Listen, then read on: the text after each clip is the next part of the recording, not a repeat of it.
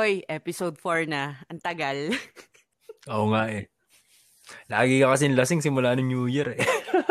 Ikaw kaya Nakakaiyak. Dami naghahanap ng episode 4, wala naman daw. Naging, me- medyo naging busy lang eh. Maraming ginawa. Busy si Zik. Hindi ako ah. Ako, game naman ako eh. Hindi, actually, actually busy si Impox pagpapala ng mga snow. Snow. Hindi, ano, um, nag-relax lang muna kami, mga kasabwat. Pero, mm. Sumakit kasi yung tiyan namin sa ano sa Jollibee at KFC ni Ninang S kaya Oy, thank you kay ano, ah, Ninang S. Thank you, thank you. Ang sarap ng KFC na yon. Hindi ko makakalimutan yun. Sarap. nag, nag, nagpatunaw lang kami dalawa. Di pa nga ubos eh. May, may natira pa sa rep. Tal- tal- talaga itatago mo mga pa- pang isang taon yon no? Mm, Ayun, um, salamat sa mga ano, sa mga nag-aantay ng episode 4. Pasensya na ulit at medyo may katagalan, pero we are back. Uh, ayun, Sek, ano bang ano bang atin? Ano bang mga nangyari nung nung ilang ano ba, dalawang linggo, almost three weeks? Oh, da- da- dalawang linggo yata tayo nawala. Hindi ko alam. Nag-New Year lang eh. simula, simula kasi yung New Year, masama yun na simulan ako ng New Year na nagiinom eh. Sinalubong ko yung New Year na nagiinom tuloy. Parang araw-araw ako nag-inom tuloy eh. Ano, mag-isa So, ka lang umiinom, ganun? Paisa-isa lang, pampaantok. Tapos hindi naman ako makatulog kapag umiinom. Dapat ma- mali-mali yung ginagawa ko eh. So yun. Pero as lang na masaya ka naman, di ba? Wala namang... Mm Hindi naman hindi naman ako nagiinom na kapag bad trip ako. Kapag bad trip ako, ako nagiinom. Kasi mas, ma, gusto ko yung alak is para sa celebration.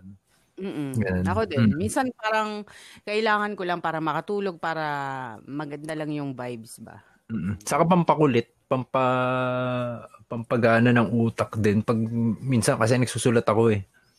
Minsan. Ang tanong, umiinom ka ba ngayon? Kasi Hindi. ako- Ano, tatlong araw na ako hindi nagiinom kasi inaataka ng acid. Mm, acidic Alam ka ba? Mm, ah, may ah, parang acid reflux ako so parang Mm, tatlong araw na akong dighay ng dighay eh. So tinigil ko na. Isi-isihan mo lang. Mm. Kaya nga Tao ka pa naman sa ano sa soft drinks. Hindi, lahat, sabi nga eh, di ba masarap ang bawal. So lahat ng bawal. Yun dapat ang Totoo yan. anyway, change topic. Um, ayun, um, sinashoutout ko yung mga ano, mga nag-aabang at nakikinig pa rin sa amin ni Zik yung mga binabalikan yung Mm. episode 1 namin, 2, 3. Ibig sabihin lang no, namimiss nila tayo. At sinadya talaga naming tagalan to para ma-check lang namin kung talaga bang may nakikinig, sumusubaybay sa amin, di ba Zik? Oo nga. Saka meron pang nagbi-bing, ah, bing watch ba tawag doon? Bing, bing, ah. bing sound trip, ganon. Ayun yung tropa ko si Dopey Stiso, tiga Canada kayo, kumusta? Ah, Binibigyan pa ako, binigyan niya pa ako ng ano ng lection na sabi ko, marami ka nakalimutan ng internet trap niya eh. sabi ko, oo nga eh, hindi ko na naalala kasi ang dami namin pinag-uusapan, masyado malawak yung internet trap eh. So yun. Kaya hindi na natin na... Guess natin ngayon. May guess ba tayo ngayon sa ano? Sa Wala na. chikahan, chismisan? Wala. sa, sa susunod Pwede na si kasi Pwede si Pepe? si Pepe hindi eh. Busy Na, daw siya ano, pag ano. Na, na panood ko ah, nagre-reaction pala siya ngayon ah. Oo, eh, napanood ko nga eh. Ang kulit nga ano reaction niya doon sa ano triple time. Kung naabutan niya. eh, busy siya. May sarili rin siyang galaw. Hindi sa susunod na lang siguro kasi si Pepe eh, ang oras niya is alas 12 dito sa Pilipinas na hindi naman hindi ako hindi ako posible ng ganong oras eh. So, pag nagkatagpo na lang siguro ng oras. Sa ngayon, tayo na.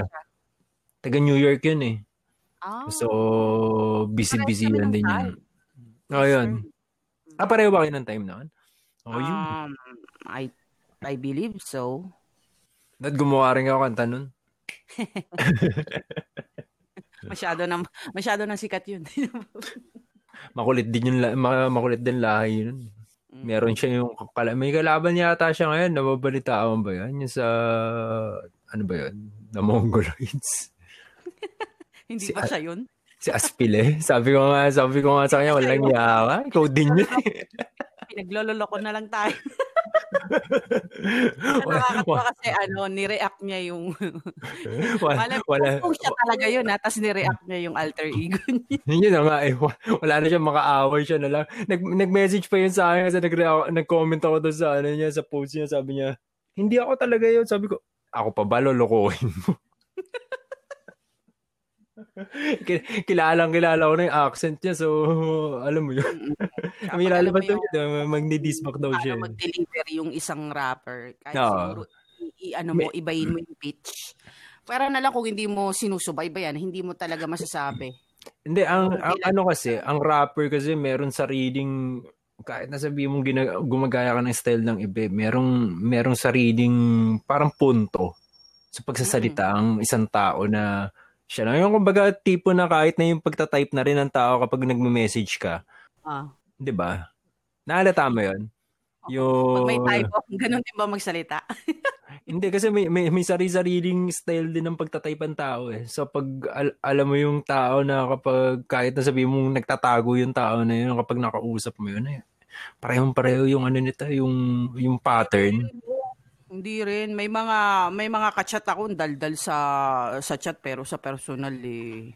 Alam mo yun. Hindi. Tsaka iba din sa phone. Oo, maniwala ka. Hindi, ibig sabihin, ibig sabihin, alam ba sa phone, alam ba magtago siya sa ibang pangalan, pag kinausap ka niya, mahalata mo pa rin na siya yun. Kasi meron siyang pattern ng pagta-type niya kung paano niya mm-hmm. kung paano siya mag-type. So mahuhulit mahuhuli. Mo ganun din sa pagsasalita ng tao, ganun din sa sa tao in, in general, 'di ba? Mahu, malalaman at malalaman mo yung tao eh sa ugali o sa sa way niya ng yung character niya sa pagta-type ganun. Hmm. ko, minsan hindi ko rin alam eh. hindi mo hindi mo nahalata eh. hindi kasi base sa mga uh, karanasan, no? Mm. May may times na sabi ko, oh, mas maligalig siya sa chat pero sa person takte parang hindi makabasag pinggan eh. Alam mo? Ay maraming ganoon. ako ako tahimik lang ako sa personal. Dito lang ako maingay sa podcast. Kaya umuubo ako. Nangante yung Gra- lalamunan ko. Grabe.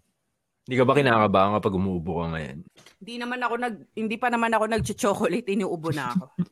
hindi, may nakain kasi ako siguro yung maalat na ano, na keso. Uh, sa akin alam mo, pag, pag, inu, pag yung nakaramdam mo na uubuhin ako, kinakabahan ako.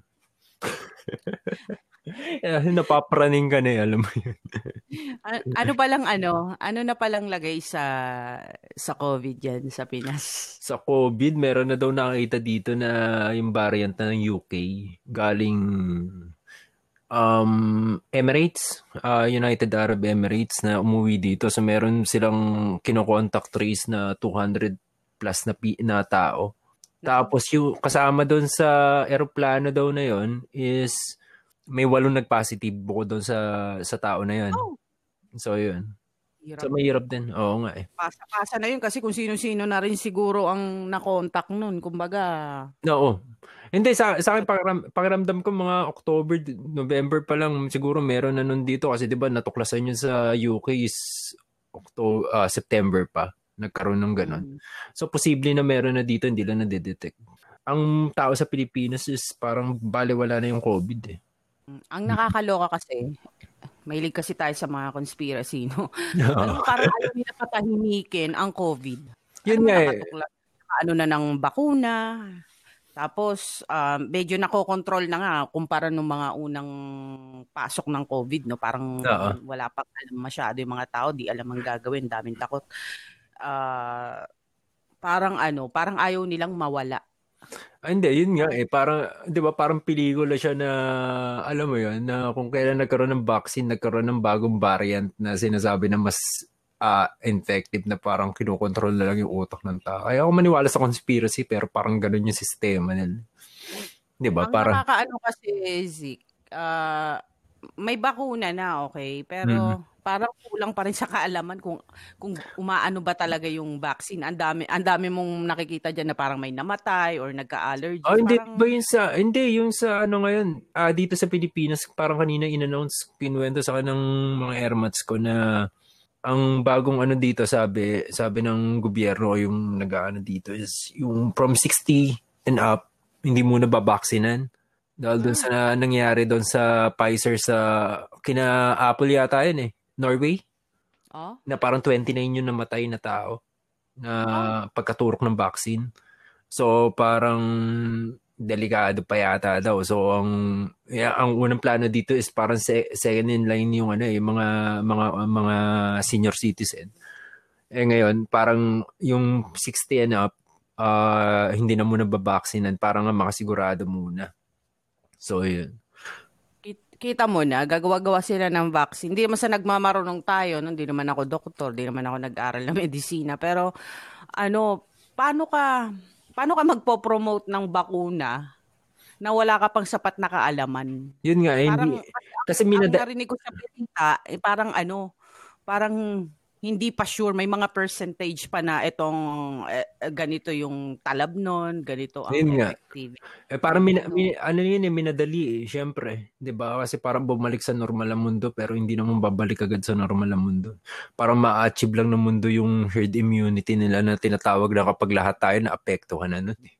O lahat, lahat ng tao na infect na nun hanggang sa ma- ma-immune na yung lahat ng tao hanggang maging parang seasonal flu na lang yung virus eh. Parang ganun. Pinitest tayo, ano, ano tayo mga unggoy? Oh, hindi actually y- y- yun ang ano, yun ang tawag dito, yun ang ano ng Pilipinas na sinuwerte ang Pilipinas na mahirap na bansa ang Pilipinas. Kasi ang dating dito ng vaccine is uh, ang earliest is yung February yata, yun sa Sinovac yung China.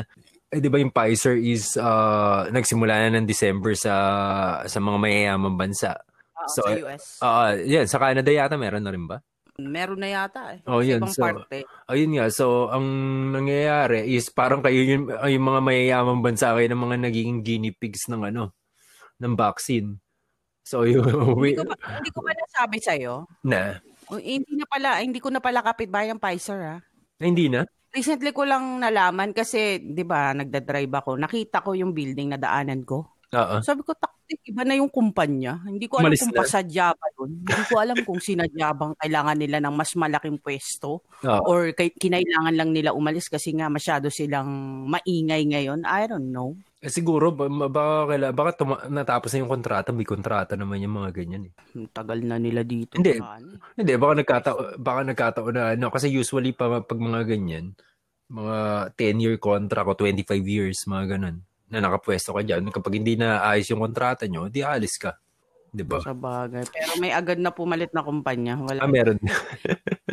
Oo, na, na-weirduhan lang ako. Sabi ko, like, since when? No. Parang ngayon lang yata yung kung kailan may COVID. Parang naano lang ako, napaisip lang ako. Minsan mapapaisip ka kasi, lalo na kung ano nga. Oo, bakit nagkakataon, Dami no? napapanood, dami mong naririnig. Parang ba't kailangan Ba- umalis? para masyado- naman kung ano. Masyado naman Safe naman yung neighborhood ko. Oo, masyado naman coincidence sa mga, nangyayari. No? Pero a- alam mo nangyayari dyan sa vaccine na yun ngayon is.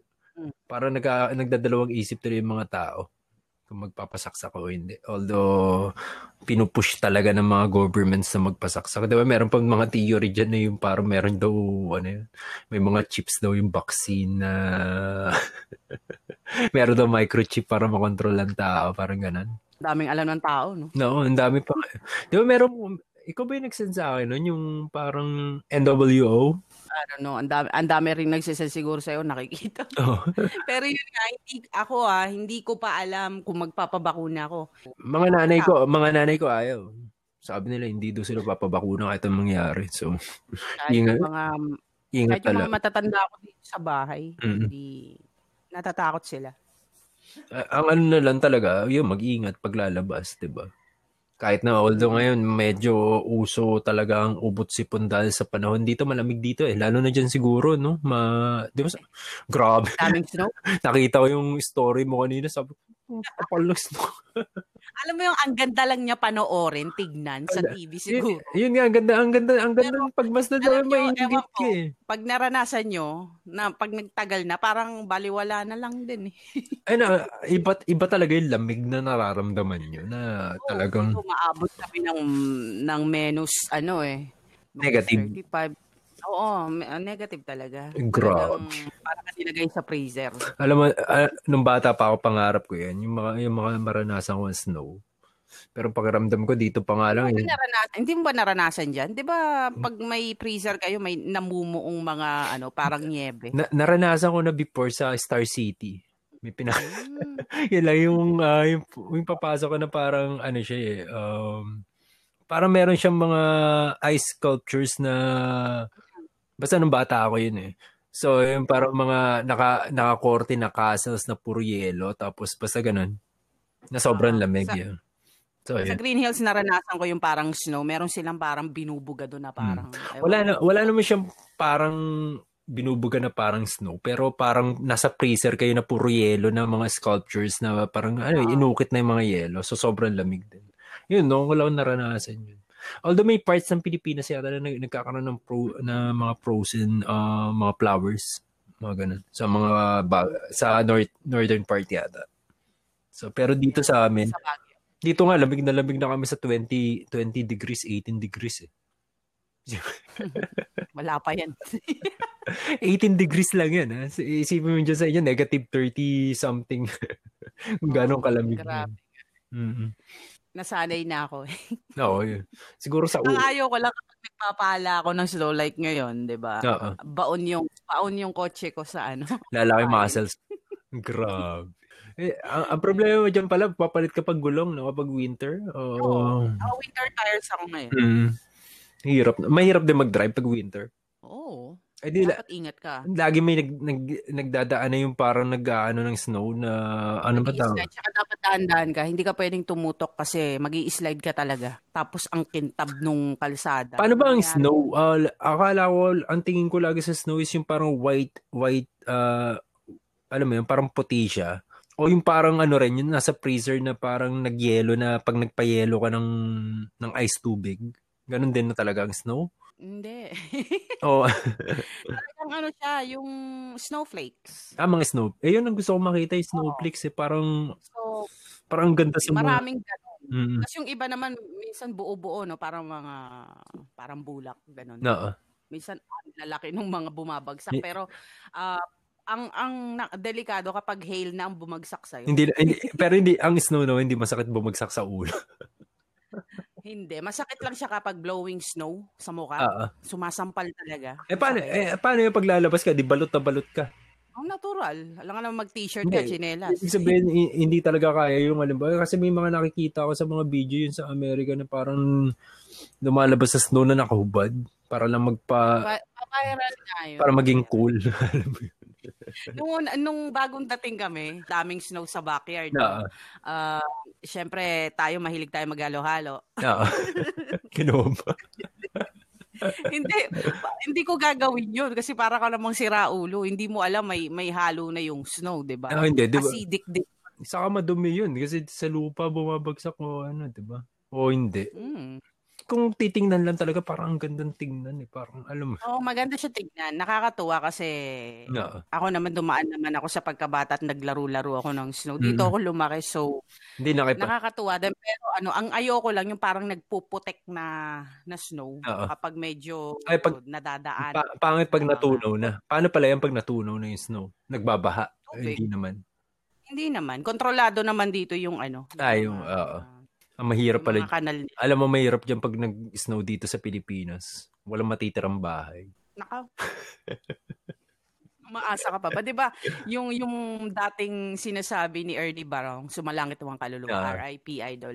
Uh, sabi niya magi-snow daw sa Pilipinas. Nangyari ba talaga 'yun? Mm, hindi sa mga bagyo, mga malamig. Malamig lang nag-snow yung mga flowers, flowers pero yung sabi mong snow talaga hindi.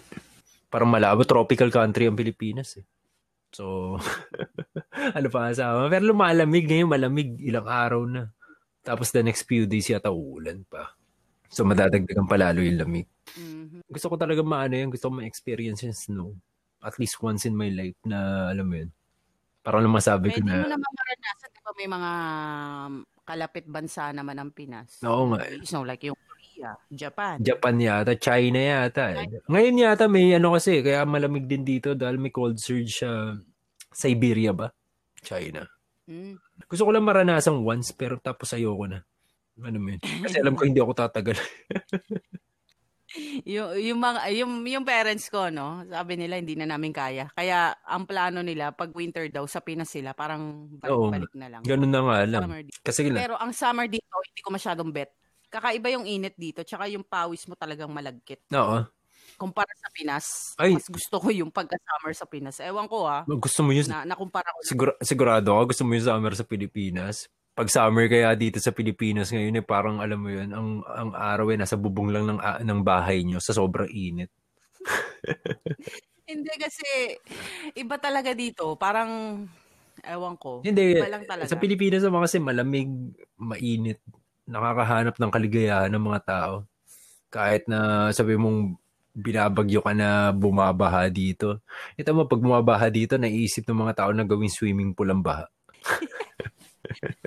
Namimiss ko tuloy maligo sa ulan. Ako, nung bata ako, lagi Ano? din ako naliligo sa ulan. Eh, ngayon, hindi na. Konting ambo, naliligo na agad ako. Sabi ko, baka magkasakit pa ako, mahirap. Saya-saya kaya noon. Pero nung umulan dito, para akong tanga, naligo talaga ako. Parang sabi, ba't walang ibang batang naliligo sa ulan dito? Ikaw lang Hindi mag-isa. ko nag Ay, maganda tingnan dyan. Alam mo yung first ulan, ay ang lakas pa nung ulan. ko, sarap maligo dito ah. Tapos, wala lang, feel ko lang parang mas, gusto ko lang mara- No, ma- mal- maranasan. Kaya ang ulan sa kanan. Putek, pag, paglabas ko, parang ako lang, pinagtitinginan ako ng Buti, tao. buti hindi malamig at yung giniginaw. Titinginan ako ng tao. nung, nung bata ako, mahilig ako dyan maligo sa ulan kasi pinapabayaan kami na maligo sa ulan. Saka sa bukid. Naka, naka, nakaranas ka ba maligod sa bukid? Yung kapag may, Mm. may anihan, yung mag-aani na na. Kasi lolo ko dito dati nung bata ako, may ano siya eh, yung sa bukid siya. So kapag mag-aani ng mga palay, may mga patubig doon. So, pag, pino, pag binuksan mo yung patubig, meron dadaanan yun na parang, ano, pwede kayo mag-swimming doon. Maglalangoy kayo sa putik. Yung, alam mo yun, parang Mm. po, isang napakalawak na swimming pool na puro putik na mapuputigan kayo. Pero enjoy, masaya, masaya. hindi ko naranasan. Kasi hindi kami pinapalabas pag anihan eh. Oo. Parang- Hindi kasi sa amin yung bukid dati, ah, sa likod bahay lang namin. Yun yung, Mm. yun yung ah, pinaparm ng lolo ko nung bata pa ako. Tapos pag summer, pag anihan na, yung mga jame, ah tapos magla, Ano yun? yung mga jame, yung mga palay na, yung mga, mga damo Mm. na nakatambak na gina, tao. ah yung parang ginagawa siyang isang parang bundok ng mga damo. Parang ganan. Ah. Doon kami naglalaro ng ah ewan ko na paglaruan mo yun ng bata ka, yung ah luksong baka. Oo. Ayan, pagtatumbling-tumbling kami doon kasi kapag nagtumbling ka, bumagsak ka man, malambot yung babagsakan mo kasi puro jame. Masaya yung laro ng pagkabata natin, no? Kumpara sa mga bata man. Oo nga, eh, kaya swerte pa rin tayo na abutan natin yun. Mm. Yung mga, ano, Eh. ano ba ba mga nalaro mo ng bata? Si Kyo. Naglaro ka ba si Kyo? Mm, agawan base, trum- tumbang preso, sipa, ah, sumpit. Taguan, ah, Langit Impyerno, ano pa ba? Chinese garter. Chinese. Ay, nakipaglaro rin ako sa kapatid ko ng Chinese garter kahit Jackstone nga eh. Pero pag dalawa lang kayo, paano yun? Sino mag... Sa Chinese garter, di ba? pwede. ah, Kung may, ah, hindi, kung may aso kayo, pwede mong i-ano sa aso. Hindi kasi ang, ang kapatid ko, so, ang, ang kapatid ko dalawang babae so parang two sets kami, dalawang tropa eh kasi sila parang puro babae. Kasi baka kapatid ko kambal sila. Ang mga tropa nila puro babae. Mga tropa ko puro lalaki. So hiwalay ang laro. So ganun. Minsan nagsasabi, minsan pag walang laro mga kapatid ko yun, nakipaglaro ako sa kanila ng ano, ng mga larong pambabae. Yung mga, ayun, Chinese garter na yan. Although hindi naman ako marunong. Pero yun, ma- ma- masaya. Talagang nagagawa pa kami ng kubo ng bata. Mula sa sa jam. Uh, doon kami natuto ng mga kamunduhan. Ng mga bagay. Pinag-uusapan natin yung mga nakaraan. Dapat si Ayan ang kasama natin dito. Oo nga eh. Ayan, shoutout kay Ayan. Sa susunod, ikaw naman Mm. sasamahan namin sa podcast. Ano bang pag-uusapan natin dito bukod sa tayo nag-intro ng kung ano-ano naman? Ano ba? Ano ba New Year's resolution natin dalawa? Meron ba? Bagong taon eh. Marami ako naiisip pero hindi ko sure kung magagawa ko. Yun kasi yun. Yun nga rin eh. Ako rin eh. Taon-taon sinasabi ko, hindi na ako mag, alam mo yun, magsisigarilyo. Pero, sasabihin ko ng pag, pag magpapalit ng taon, last yosi ko na to, hindi na ulit ako magsisigarilyo. Pero pagdating naman ng mga after 10 minutes sa New Year, nag, nagsisigarilyo na naman ako. So, yun, yun lang naman ang gusto kong ti- tanggalin sa sarili ko, yung pagsisigarilyo. Pag natanggal ko, Ay, hindi mo ba ako tatanungin kung paano ako natigil ang yun? pa- paano mo ba natanggal ang yosi?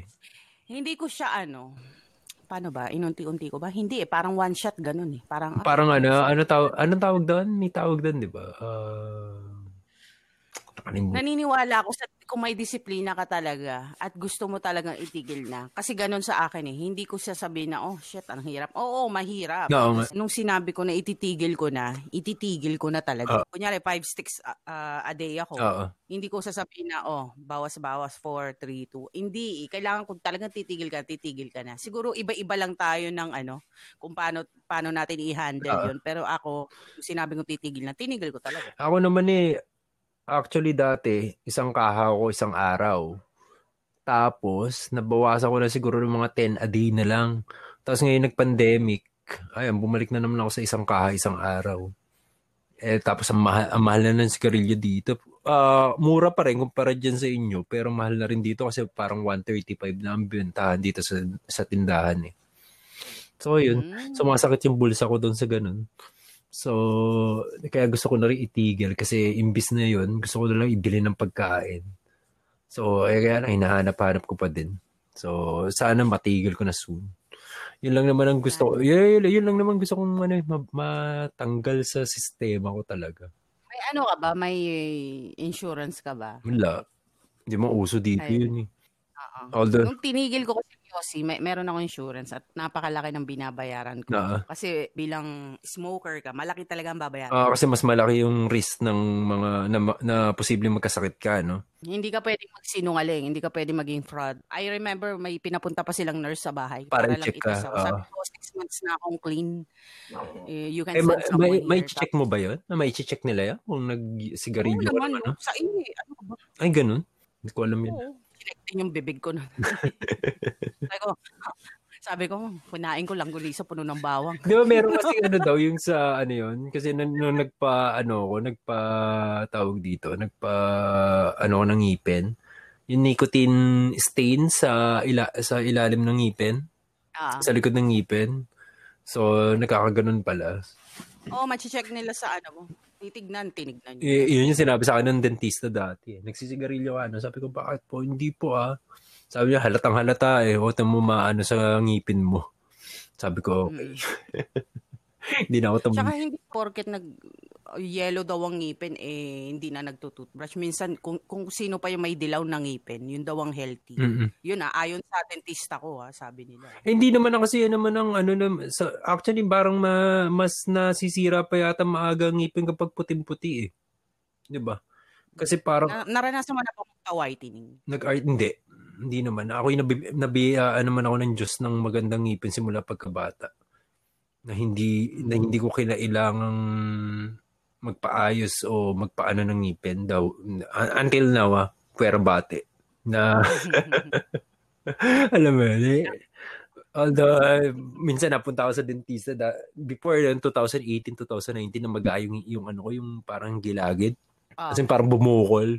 Sabi, Mm. takot ako, kano, ano to? Cancer na ba to? healthy naman siguro ang gums mo. di ba? Ah, hindi. Sabi naman ng dentista, ano naman eh, okay naman eh. Okay naman daw yung ano ko. Yun nga lang, kailangan, kailangan nga daw magpabunot na ako ng isang ngipin. Kasi yun daw namamaga. So, posible daw na bumalik yung pamamaga noon.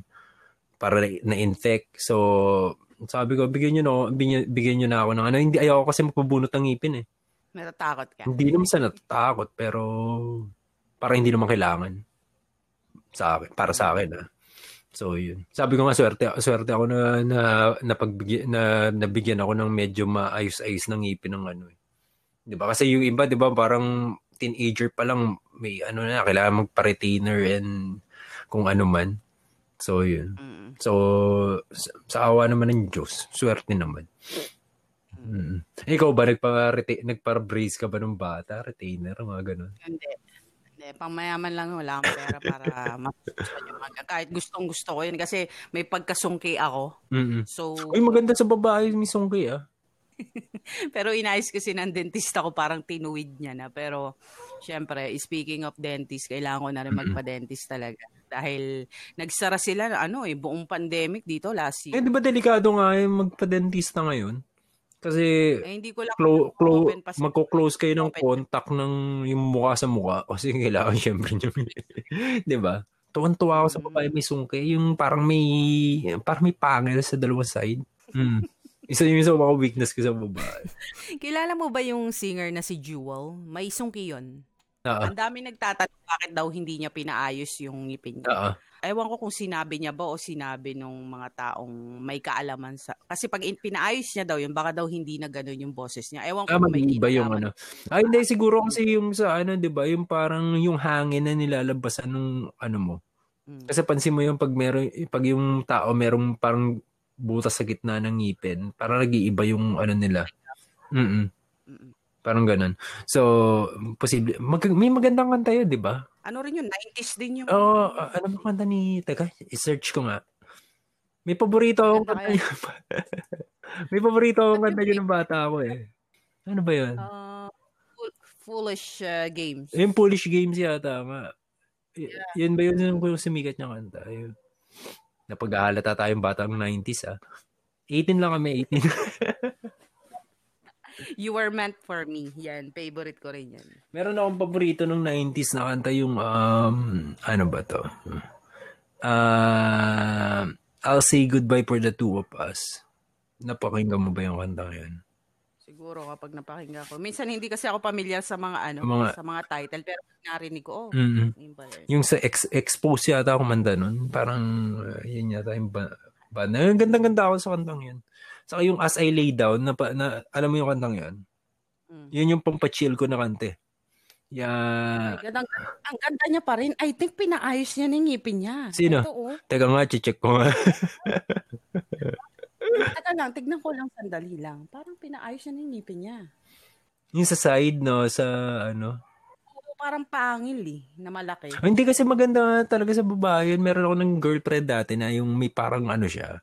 Gusto niya pa, gusto niya ipaayos yung sungki niya. Sabi ko, kung paayos siya, ang ganda-ganda nga. Eh. Yan yung pinaka nagustuhan ko sa'yo, papaalis mo, di, hindi na kita gusto. So, yun. Eh, may iba siyang ano, may iba siyang pictures dito sa Google na parang ayos naman yung ngipin niya pero meron pa rin na parang bandang ano yun eh. Meron Oo, tama yung sa, ano, meron sa side. Sa bandang ano, sa bandang kanan.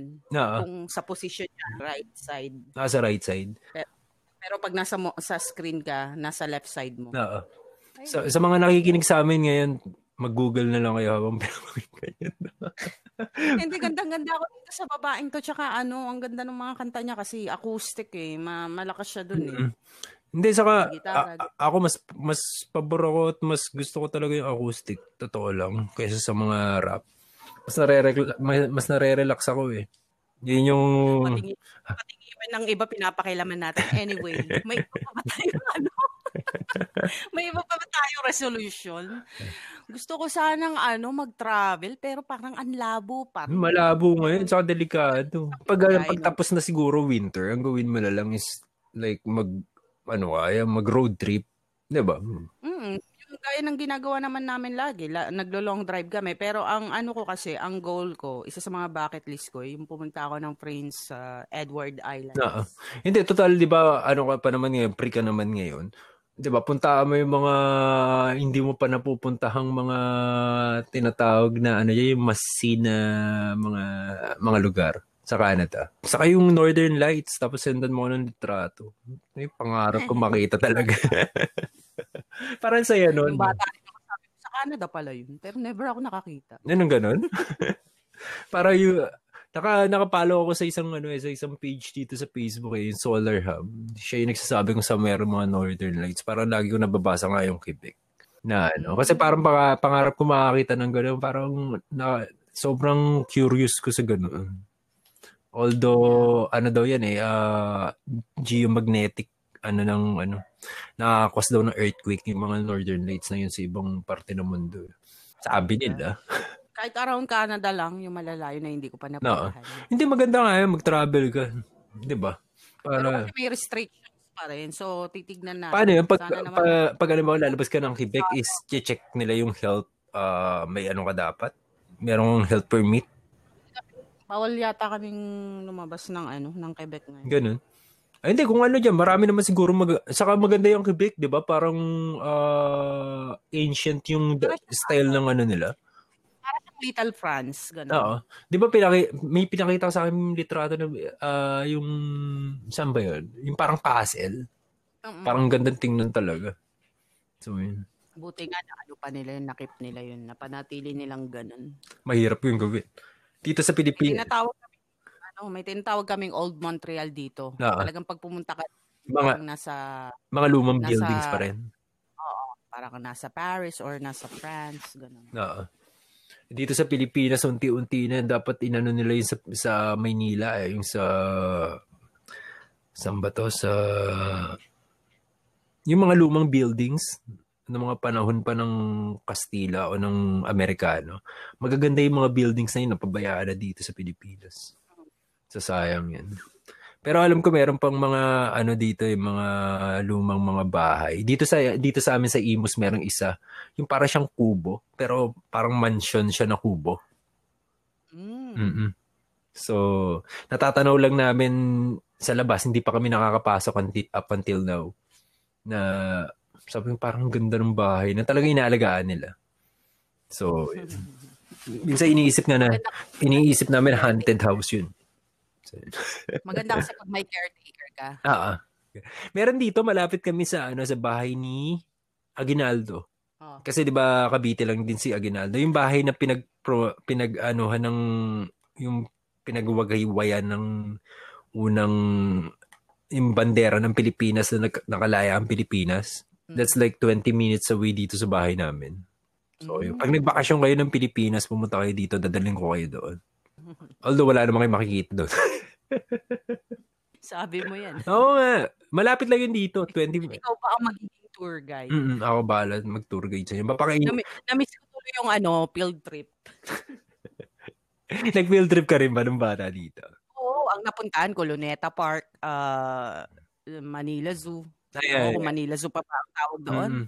Uh, Nayong Pilipino, nakapunta ka na Nayong Pilipino. Oo. Ganda na yung Pilipino. Ah. Nandun talaga yung mga, sabi mo, mga mini mayon, mga uh, Banawe, mga, alam mo yun, mga, yung mga talagang tourist attraction ng Pilipinas. Ewan ko na, alam ko na sarado na yun ngayon. Eh. Yung Manila Zoo din, maganda dati. Ngayon, sarado na rin. Alam ko pinapaganda nila. Ewan ko kung ma-renovate na maayos yun planetarium na, na Pla- Ayun, planetarium nakapunta ako last 2016 o 2015. Mm, bago. Kasi sinama ko yung pamangking ko. Nag-tour sila doon. Ganun pa rin. Medyo yung parang nag-improve lang yung upuan nila na papahigain ka habang kinukwento nila yung istorya ng universe. Hindi ko napansin, nakatulog ako. Grabe ka. Tapos mer meron na dito yung parang ocean world dito sa Pilipinas. Ngayon yun yung field trip pa ng mga bata. Bago lang yan dito sa, ano, pag, pag uwi mo dito sa Pilipinas, ma, ano kung pupunta ka Manila, sa may MOA lang yan eh. Although wala ka naman makikita rin doon eh. Parang, parang malaki, isang malaking aquarium lang na puro iba-ibang klase ng isda. Makakita ka ng mga ahas, mga crocodile. Which is normal na naman na parang boring na. Siyempre, nung bata tayo, di ba? Nung bata tayo, talaga ma ma-amaze tayo. Mga elepante, mga giraffe. Nakakamiss. Oo. Na, hindi, nakakamiss din talaga maging bata. Di ba? Eh, magandang pag-usapan natin yung, bu- yung pagiging bata. Eh. Kung wala, kung gaano ka kasaya walang problema, di ba? Parang malaya lang yung utak ng tao na maglaro na wala ka ibang iniisip, kundi, yun lang. Maglaro, magsaya, mag-enjoy. Tapos paglaki natin, eh, ma-realize natin, hindi pala ganun ang buhay. no? Ano pa bang ano, ano ko sa 2021? Ano ba? Parang ayoko nang gumawa ng plano kasi alam ko naman hindi magagawa. Maganda yung parang gawin mo na lang. Oo nga. Ala, hindi, sa, wish ko sa'yo sana makagawa ka ng album. hindi ko na pinangarap magka-album kasi single, puro single na nilalabas ko. hindi, hindi. album na Y- eh, yan din yung sinabi ko kay Apple. Sabi ko, gumawa siya album. Sabi niya, hindi maglalabas ako single tapos lalabas kong album. Ang hirap kasi maglabas ng album ngayon. Eh. Oo nga. Kasi ma- maikli lang yung attention span ng tao. No? So, like, wala naman akong pakialam sa attention. No? The thing is, hindi ako makakapaglabas ng album kung hihintayin ko pang makumpleto yun. Eh, kita mo, yung paglabas pa nga lang ng isang track, eh, abutin na ng ilang, ilang buwan. So, sobrang perfectionism mo naman. hindi ko masyado kasing na ano, natutupan. Anyway, wag natin pag-usapan yun. Pa-promote natin yun. I hope, I hope mailabas ko siya. Hindi ko nasasabihin kung kailan. Hmm. si Apple maraming ilalabas baka mauna ma- maka maka sampung tracks na siya hindi ko pa rin nalalabas yung yung isang track. Alam mo kaya tumaas ang standard ko sa pag-i-edit dahil sa'yo. Bakit? Dati, a- ako mag-i-edit lang ako sa, ah, pantay na. Pantay na yung vocals ko. Okay na. Labas na. si i-render ko na. Ganun, ganun ako mag-edit dati. Di ba, pagka-record ko, tapos papakinggan ko, ah, pantay na, meron ba lampas? Ah, Hindi, sakto na yung vocals ko. Nalagyan ko pa ba effects? Nalagyan ko ba ng reverb? Hindi na. Okay na yan. Sige na, save na. Ganun naman kasi yung editing dati, no? Oo, ganun lang. Parang okay na yung may konting reverb, Oo. uh, konting ah, dynamic processing. Ganun lang ako dati. Parang po lahat ng kanta ko is parang alam mo, raw version lang na walang ginagawang edit. Ganun lang lagi. Pag nagpapasa ako ng vocals, may, may effects na ba to, te? Sabi ko, walang effects yan. Yung, vo- yung vocals mo kasi parang may effects na nilinis na naka parang naka-mastered. Pwede ba hindi ko na lang lagyan? Merong isang, meron akong isang kakulabo. Alam mo, sobrang linaw ng boses mo. Hirap pantay sa boses ko eh. Sabi ko, eh, hindi ko na problema yun. Yeah. Sabi ko, ate, pwede ba hindi lagyan na lang ng effects na? Sabi, sabi ko, ah, okay lang naman. Pero as long na okay yung, ano, wala nang problema. Bala. Yun din problema. Yun din yung naging problema ko sa kanta natin. Eh. Iniisip ko kung paano na kung paano ko itutugba yung vocals namin ni ni Max sa boses mo. Depende yata sin ginagamit. Kasi, nakumpara ko naman yung naka-on yung air sa. Focusrite ko. At parang, ewan ko, mas mas okay yata yung my air. Siguro pag kayo na lang ang kolabo ko, i-off ko Oo. na lang. Preference siguro. I don't know. Iba-iba naman Hindi, kasi tayo ng ano. gusto ko yung vo- gusto ko yung vocals mo. Ayoko lang siyang galawin. Ayoko na siyang dagdagan ng kung ano-ano mga effects. oo.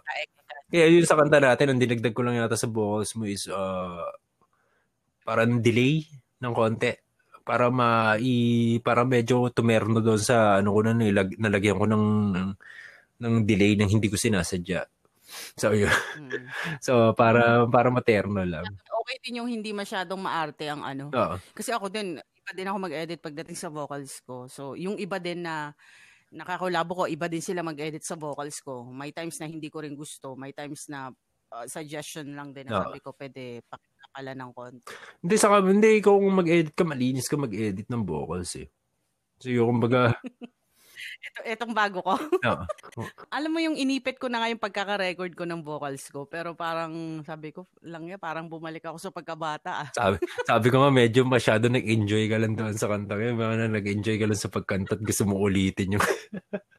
oh, gusto, gusto mo ulit kumante. O lang, hindi naman ako singer. Hello. Maganda kaya yung pagkakanta mo nun. Abangan nyo yun yung tamis. Hmm. Matutuwa kayo doon sa kanta yun. Yup, Malalabas. yup. Mukhang pantenga ko lang. Tayo-tayo na lang nakan- nakarinig. No? Tayo lang ang may alam nun. They, they, they don't know eh.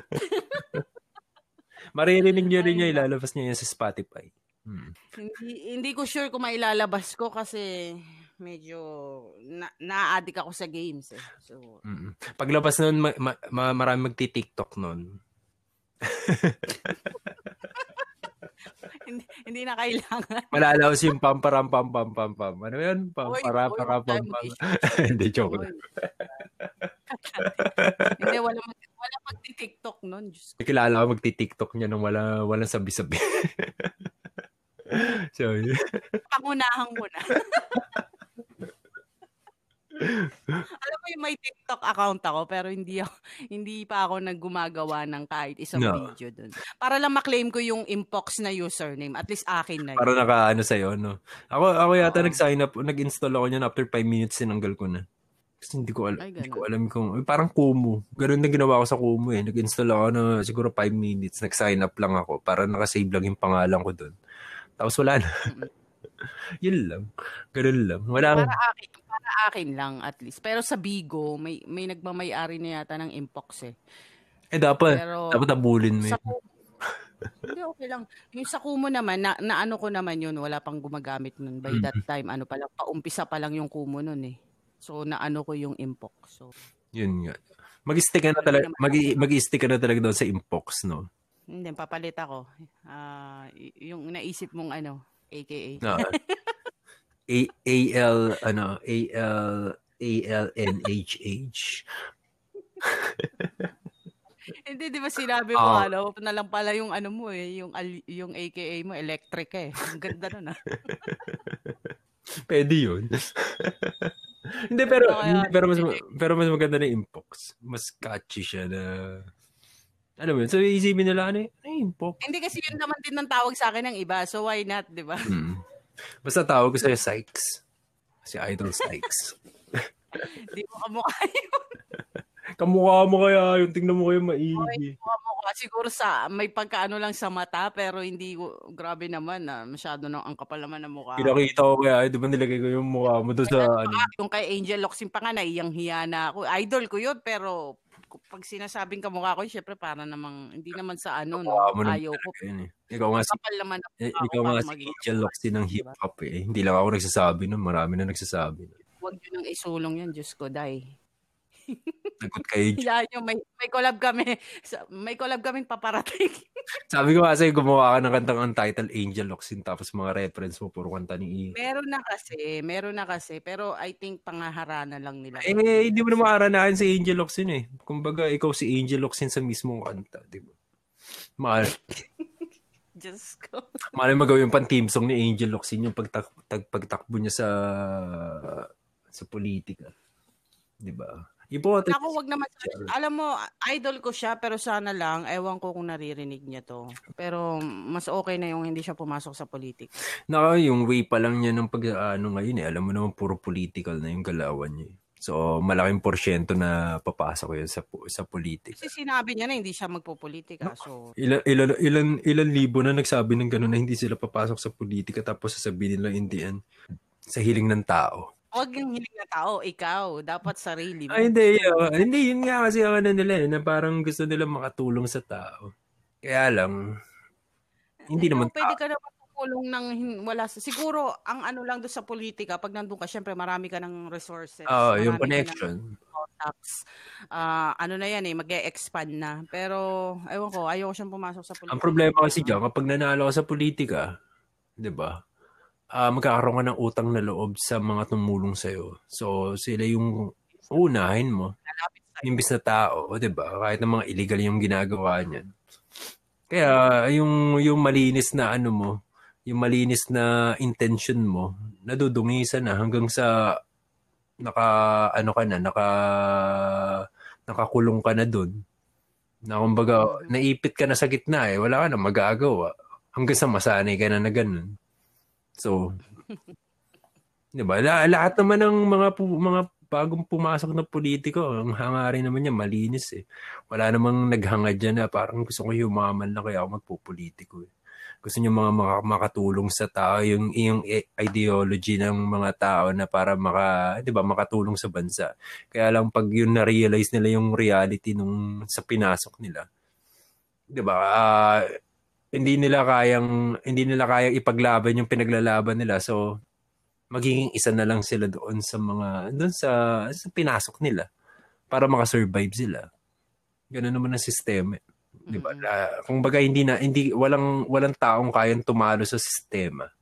Laging ta- ka, la- laging lalamunin ng sistema ang tao kaya hangga't maaari lumayo ka doon sa sistema. Kasi pag sinubukan mong baguhin yung sistema, ang gagawin ng sistema sa'yo, kakainin ka lang. Di ba? Imbi- imbis na mabago mo yung sistema, yung sistema ang babago sa'yo. So, yun. Yun lang sa akin. Mm. Sana ano, may tumakbo na sasabihin, gusto kong yumaman. Alam mo yung puro real talk lang. Nga, nai- Gusto kong, nai- naisip ko na, gusto kong mangurakot. Na- Gusto kong sumikat. Gusto kong magpasikat. gusto, gusto ko Maiba lang. Mm, yung magsasabi ng ah, tatakbo ako kasi gusto kong dumami subscriber ko sa YouTube. Follow nyo ako. Subscribe now. Di ba may gano'n? Yung, ah, ano ba yun, may napanood ako na, na series eh. Na parang may, may spell na ang nangyari eh, bawal magsinungaling ang mga lahat ng tao sa mundo. So, ang nangyari sa mundo is chaos na parang nagka, nagkagulo-gulo lahat ng tao kasi hindi ka pwede magsinungaling eh. So, lahat ng sasabihin mo is lahat lang ng lahat ng lahat ng, ng totoo. So, kapag gano'n na nangyari sa mundo, baka magkaroon na ng World War 3, 4, 5, 6, 7 kasi wala magkakaintindihan tao. 'Di ba? Kung bawal magsinungaling. So, maganda rin pagsisinungaling. Pero, pero maganda yun may lumabas nga na politiko na gano'n. Na, Oo, yung real talk lang, no? Yung napaka, napaka-open lang. Alam niyo, sa totoo lang, na gusto ko lang talaga maging congressman para mangurakot. Mm-mm. Or gusto iboto niyo ako kasi gusto ko, gusto ko talaga yumaman, mahirap yung buhay namin. para makarana, para marana, hindi, maganda noon, ganun gagawin nila, no? Yung mag, magiging, magpakatotoo lang Hindi. sila kasi masyado ano eh, gasgas yung yung babaguhin natin ang sistema, babaguhin natin ang wi- winnable yung style na yun, ha? Alam mo kung paano, paano mangyayari. Sasabihin niya mong rakot ako. Tapos, di yun, papahabain niya, sasabihin niya yung lahat ng totoo. Pero ang pinaka-punchline niya sa dulo is, ganun naman kasi yung ginagawa ng mga kalaban ko na, na nagmamalinis. 'Di ba? So, yung pa, ba? Yung pinaka-punchline niya sa dulo. Na para, ah, ito, tapat na talaga to. Ito na boto natin. Magpanakaw na tayo dito sa tao na to. Ay, nako. Ako, bina, binala ko rin naman pasukin ng politika sa totoo lang nung bata ako. Sabi ko, gusto ko maging presidente. Sino, sino ba hindi? 'Di ba? Pero nung lumaki-laki na ako, nung nagkakaano na tayo, nagkakaisip na tayo, sarang, Hmm. sabi ko, hindi pala ganun yun kadali. Parang, Eh, di ba, eh, pagbata ka, ubod ng dami ng ano. Di ba may nagsabi nga na pagbata ka is napakalawak ng imahinasyon ng tao. Na Mm. nawawala lang yung imahinasyon ng tao kapag nagsimula na siya mag-aral sa eskwelahan. Kasi nakokontrol na yung imag... Di ba, nung bata tayo, ng lawak ng imagination natin na, na, ang dami nating naiisip, ang dami nating nai-imagine na lahat posible sa mundo. Tapos, pumasok tayo sa school, tinuruan tayo ng mga bagay na eto, eto, eto lang, eto yan, eto yan. Di ba? Eto, mm, ano tama, anong mali. mm, ganito lang. Ito lang yung kaya mo. Ito lang yung gagawin mo sa buhay mo. Na ito lang, ito yung kailangan mong gawin sa buhay mo para sumaya ka. Ito yung kailangan mong gawin sa buhay mo para umasenso ka. Di ba ganun? So, yung, yung creativity ng tao is nalilimit ng bata. May nabasa ako dyan eh, yung tungkol sa pag-aaral na ah, yung sa mga bata na hindi pa nag-aaral. Kung titingnan mo yung creativity ng mga, ng mga yung imagination, yung creativity ng mga bata na yun is sobrang lawak until pumasok sa school na parang na-control o na, na ano na siya na parang binalik siya. Kumbaga, lumipat ka sa langit, hinila ka pabalik sa lupa ng school. Na kasi sasabihin, ito, ito, ito yung tama, ito yung, ito yung kailangan, ito yung dapat. So, yun nga, na ano tayo, na, na, na lilimit, kumbaga na nagagapos. So, yun. Ewan ko, bilang, bilang artist, ganun, ganun ako eh. Kaya ayaw kong parang pumasok sa school kasi malilimit yung, yung utak ko. Gusto ko malawak eh. Wala, walang pumipigil. Pero kasi may natututunan rin naman tayo Oo. sa labas eh. Aminin mo man hindi okay sa school, natututo ka. Pero sa labas din, iba din yung mga natututunan. Oo, iba yung, mas marami ka nga actually matututunan sa labas kaysa sa eskwelahan. Mas maraming aral ng buhay ka matututunan sa sa labas kaysa sa tinuturo ng school. Kasi karami, karaniwan, aminin na natin ay mga tinuturo sa atin ng school, wala tayong magagamit doon. Siguro mga Mm-mm. 80% doon hindi naman natin magagamit. na ba ang ano, algebra sa mga Diba? ang ke- chemistry, ang ah, biology, yan siguro magagamit. Siguro ang nag ang ano lang talaga sa akin, mahilig ako mag-essay noon eh. Siguro kaya din Ay, ako ikaw din. nagsusulat-sulat ako. Oo. Kaya- Tsaka gusto ko yung parang answering questions Ah. talaga. Kaya siguro tayo magkasundo. Oo, reading, essay, ganun. Gusto ko yung Ako, mga- ah, Tapos yung, yung pag may meron kaming ah, oral na ano, ah, syempre minsan uh, kailangan mo mag-present sa buong klase. ah, Sasalita ka sa harap. Gustong gusto ko yun. Parang mas madali pa to kaysa yung magsagot-sagot ka sa test paper. ako, ako naman, ah, ako hindi hindi ko hilig yung nagsasalita sa ano. Ninenervyos ako sa ganun. Kinakabahan. Bakit? May parang stage fright ako sa ganyan. Hindi, nung bata ako, nung nasa school pa. Kasi pag nagsasalita sa harap, di ba nakatutok sa'yo lahat ng ano. Ah, tapos ang, ang kapartner ko pa nun yung kauna-unahan kong crush nung bata ako. So parang ano kami, tag team kami na magbabasahan kami ng script sa isa't isa. Ano ba yung English? Marunong magaling ako magbasa eh, ng English nung bata. ah. Na, nasa harap kami, ah, hindi ko mabasa ng maayos yung ano yung sa sobrang kaba ko. Hindi ko mabasa ng maayos yung yung nakasulat. Tap, tapos nagsasalita ako, nakamic pa kami eh. Ano to? Naririnig sa mic. Sabi ko, ano to? Hiyang-hiya ako eh. Mm, mo. Pero pag nagpe-perform kami, kina, uh, ewan ko, kinakabahan pa din ako. Kaya pag nagpe-perform kami, lagi ako nakainom. So, mm. hindi nawawala yung anong yun eh. Yung kaba na... Diba yung iba nga, umano pa, tum- either nagdadamo or talagang nag-e-S. Oo. Ay, hindi ako, ano lang, hindi naman ako, hindi, never, never naman ako nakatry ng drugs eh. So, inom lang. Kasi nga, di ba, nagpabanda ako before. So, yung mga nakakasama. Hindi, sa sa rock bands talaga, ano yun, di ba? Yung sex, drugs, and rock and roll. Bakit kailangan ng ganun bago mag Ewan ko, siguro, Para hindi kasi ang artist naman normal na na parang, di ba, karamihan naman sa artist is talagang parang mga, ano eh, uh, anong tawag dito? Ano yung word na yun? Yung parang mailap sa tao. Mm-hmm. Di ba? Maraming, maraming artist talaga na ganun eh. Uh, ano, ano, anong word yun? Basta ang alam ko maraming maraming weird na Oo, uh, yung kung baga mas gusto nila is mapag-isa sila yung mga ganoon na parang hindi sila talaga nakikisalamuha sa tao. Ako personally mas gusto ko yung ganoon kasi hindi ako nakapagsulat pag maingay sa paligid ko. Mas ano mas nakakapagsulat ako kapag tahimik. Nakakapag-focus ako na alam mo yun, pag wala nang gugulo sa akin. Pag tahimik na tahimik makapagsulat ako siguro kahit isang buong kanta pag tahimik. Uh, pag yung magulo at may naririnig ako ng kahit anong ingay, hindi ako makapagsulat. Magugulo utak ko noon. O may, may ano sa akin yung, alam ba, may, may kasama ako na nakipagkwentuhan sa akin o sabihin niya, ah, gawa tayo ng kanta. Ganito on the spot. Hindi ako makapagsulat noon kasi nagugulo yung utak ko nung ganun. Parehas tayo. Mm. Masanay Ano kasi ako, homebody ako, home person. Oh, okay. Mas ano sa akin pabor yung para minsan mag-isa lang ako. Ako din. Kaya nga sina, ano sabi sa, ano sabi sa akin nun? Sabi sa akin kanina ni Santo, ikaw po man din eh masipag na magtigil sa bahay. Kasi may pinag-uusapan kami babae na uh, napunta dito sa bahay dati. Sabi niya sa akin, sayang yun, no? Yung pa pumupunta sa iyo eh. Ikaw po man din eh masipag na magtigil sa bahay. Sabi ko, gago. hindi, hindi, hindi, mas, ma, ano ko kasi yung ganun eh. Mas gusto ko yung ganun. Mas gusto ko yung tahimik ma, mas ano, ma, mas masaya ako ng ganun. Na ano, kumbaga, nag-enjoy naman ako syempre pag may mga kasama ka, pero mas gusto ko pa rin yung mas may time ako na mag-isa ako. Mas nakakapag-isip ako, mas masaya ako ng ganun. Masyado na mahaba yung kwentuhan natin. May, may mga katanungan tayo ah, mula sa ating... Uh, Meron? Mm-mm. Anong anong tanong yan? Um, teka lang, tignan ko lang. Hindi naman personal yan. Ah. Mula kay, uh, kay AJ. AJ. Mm-mm. Oo. Asawa ni ano ni uh, Magzi. Ayun, Sir Magzi, kumusta po sa Ma'am AJ? Ang ating mga uh, avid listeners mm. ng Ayun na nakita nakita ko nga yung parang nasa nagro-road trip ba sila noon? Yung parang pinapakinggan nila. Sila yan, di ba? Mm-mm. Yung kumusta po?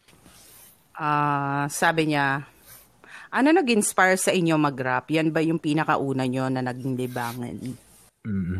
Ikaw, hindi, sa akin din yun nga, si, si Eminem pa rin. Katulad ng sagot ko nung, kailan ba yun? Episode 3 ba yun? Mm-mm. Yun. Doon ako na-inspire kasi yung, yung galit niya kay Kim, same ng galit ka sa girlfriend ko that time. So, Naka-move on ka na ba? Oo naman. Hindi naman ako ma- hindi ako matanimi na galit ng tao. Mm. Oh, so bakit bakit single ka pa rin? Ako? Eh, hindi ko pa nahahanap ang babaeng magpapalagay ng ano ng cupcake niya. Magpapadila mm. ano ba? Hindi na napuno na nasimot ako ng huli kong ano ng girlfriend ko. So after nun, sabi ko pahinga muna. Mas maigi na pag-aralan mahalin ng sarili. 'Di ba? Para kapag sakali magmahal ka ulit at uh, mawala yung tao na 'yon, hindi kayong ma hindi ako ma hindi ako mamumroblema na parang okay lang mawala kasi mahal ko sarili ko, ganun. So, matagal ko pinag-aralan yun. ano nag-inspire sa akin? Mm. Parang ganun sinabi ko din sa ano, kahit nung kinuwento ko sa internet rap. No. Kasi nga sa, sa mga nakakasama ko, yung kuya ko, mahilig sila sa Pinoy rap nun. Oo. So, nahati kasi yung genre ko nun eh, kung ano yung pinakikinggan ko. Artista ka rin dati, di ba? Mm nagbanda ako.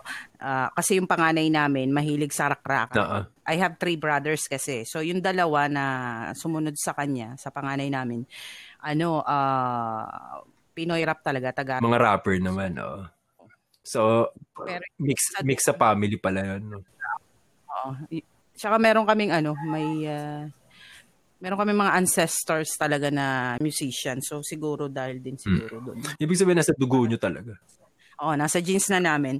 Pero doon, na, na-inspire ako sa kuya ko. Pagkatapos na ako na yung mag-isang nagsisearch search sa sa internet kasi parang sabi ko may iba pa ba silang kanta? So, yun hanggang sa nag-evolve Ako, na. kumbaga na, na, na-curious ka. Tapos, ayun na. Next thing you know, ayun na. Kung siya ang una kong libangan, ano ba? Ano bang una kong libangan? Drawing kasi yung una kong libangan Hmm. eh. Nahininto ko lang. Mm-mm. Ako talaga, ano, tula. Tula naman. Mahilig ako magsulat. Kwento, ganun talaga. Eh, ikaw, drawing talaga. Mahilig ma, ma, ano, ka, mag, patingin naman ang drawing mo minsan. Oh, sige, patingin ko. Yung, yung pininta ko like, ewan ko, ilang years ago. na Nagka-paint ka rin? Oo, dati. Hmm. Hininto ko. Ah, parang ano sabi ko, tinatamad ako. Ayun, pinadrawing ako nung teacher ko ng labas ng eskwelahan namin. Lab trip. Eh, ikaw, eh, hindi ikaw parang architect ng school nyo pala noon. Ah, medyo, ang nakakatawa no, nag-aalanganin ako kasi may construction noon. So, paano ko idodrawing? Pati ba naman yung construction na idodrawing? Siyempre, isasama mo yun para realistic. yung meron nag-aano, nagtitimpla ng semento. para legit. Hindi, sakto rin. Di ba ganun yung mga building na pag ginagawa pa.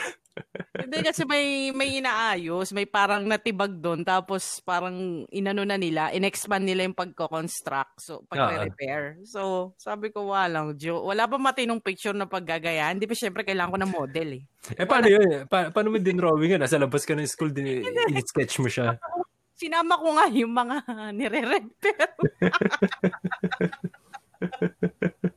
Sabi ko, walang yan. Nangingi ako ng modelo eh. Anong paggagayaan ko, di ba? E- extra patuloy, patuloy sila, ano? Hindi, pinost nila yon in-upload nila sa website. Nakakainis. No. Dati, nabubio ko pa yun eh, yung mga year 2000 na Hindi, syempre. Oo. 2004 yata, nabubyo ko pa yon Kasi ah, pinag-drawing ako mga ano na eh, mga 1998 o 1999. So, Mhm. bata pa talaga Hindi, hindi ang tagal na rin. Almost 20 years na dapat meron ka kopya ng drawing. Hindi ko na-save eh. That time, hindi pa tayo pala screenshot, hindi pa tayo Yeah. pala save. Masaya pa ang mga panahon na yan. Ngayon, hindi naman. Oo, yung parang sa Friendster, nung bago mawala yun, hindi ko man lang na, na-save sa isang storage yung ano, Oo. yung mga yung mga codes. Nakakainis. Payabangan pa nun ng background music eh, yung pa- mga MP3 player. Oo, lalagay, lalagay, mo, lalagay mo pa din yung MP3 player para ma-promote yung mga kanta mo sa SoundClick. One view na rin. May flash flash pa ako noon na ano. Oo. Speaking of Pajamas. flash, yung yung yung ginagamit natin that time daw eh namatay na ngayon. ano yun? Yung Macromedia Flash. Oh, Wala na daw yun, no. Diniscontinue na daw yun. Kasi yung ginawa yata yun kasi para maliit yung file na ano, di ba? Para mabilis. Eh ngayon, hindi na naman kailangan nyo kasi mabilis na yung mga, mga connection ng tao. So, Pumo 4K na tayo, sumi 6K na tayo ngayon. hmm, may 8K na nga eh. May nakita akong TV 8K na. Sabi ko, ah, hindi ko, hindi ko naman malaman kung ano diferensya ng 4K sa 1, 1, 1080p. Sa totoo lang. Ano bang ina-upload mo sa YouTube mo? Pag nanonood ako Netflix, naka 4K. Tinitingnan ko Hindi, yung minsan. ina-upload mo, pag ina-upload mo naka 4K yan. Okay naman daw Tin- yung 1080. tinatry ko yung 4K, pero hindi naman lumalabas sa YouTube na 4K. Hindi, it, it will take some time. Ah, ganun. Oo. Ako naman ngayon na, nanonood lang sa phone eh. No, so usually ang mga phone naman pur, puro 1080p lang naman ang ano eh. Ang maximum na na-view eh. So hindi mo naman mahalata sa phone kung 4K o 1080p eh. Kasi maliit. So hindi mo rin ma, hindi mo hindi mo rin mapapansin masyado yung difference, 'di ba? Mm-mm. So yun. Tinatry ko yung mga videos na 4K sa sa TV. Parang wala naman ako nakikita ang diferensya ng 1080p sa 4K. Ah. O siguro maano lang ang mata ko. Hindi na ganun kaliwanag. Eto, may may iba pa tayong tanong dito kay Ano Karen, ang ating ah, masugid na Uy, lagi yung lagi yung nag nag nagla-likes, nagre-react sa mga posts natin. Oo. Sabi niya, Hi ma'am. Lechon belly. sabi niya, unahin ko muna yung tanong niya para sa'yo. Ang tanong niya para sa'yo is, sino ang inspirasyon mo ngayon? Ha, ha, ha. Ayan, sagutin mo. Ano, anong ins- inspiration sa I don't know, siguro in general. Wala eh. Si, So, ang si tanong Le- niya, sino? So, ibig sabihin, tao. Sino? Hindi Tao. ano eh. Sino? tao. Si Lea Gotti. Ano yun, ah, pangalan ng porn star yun. ah.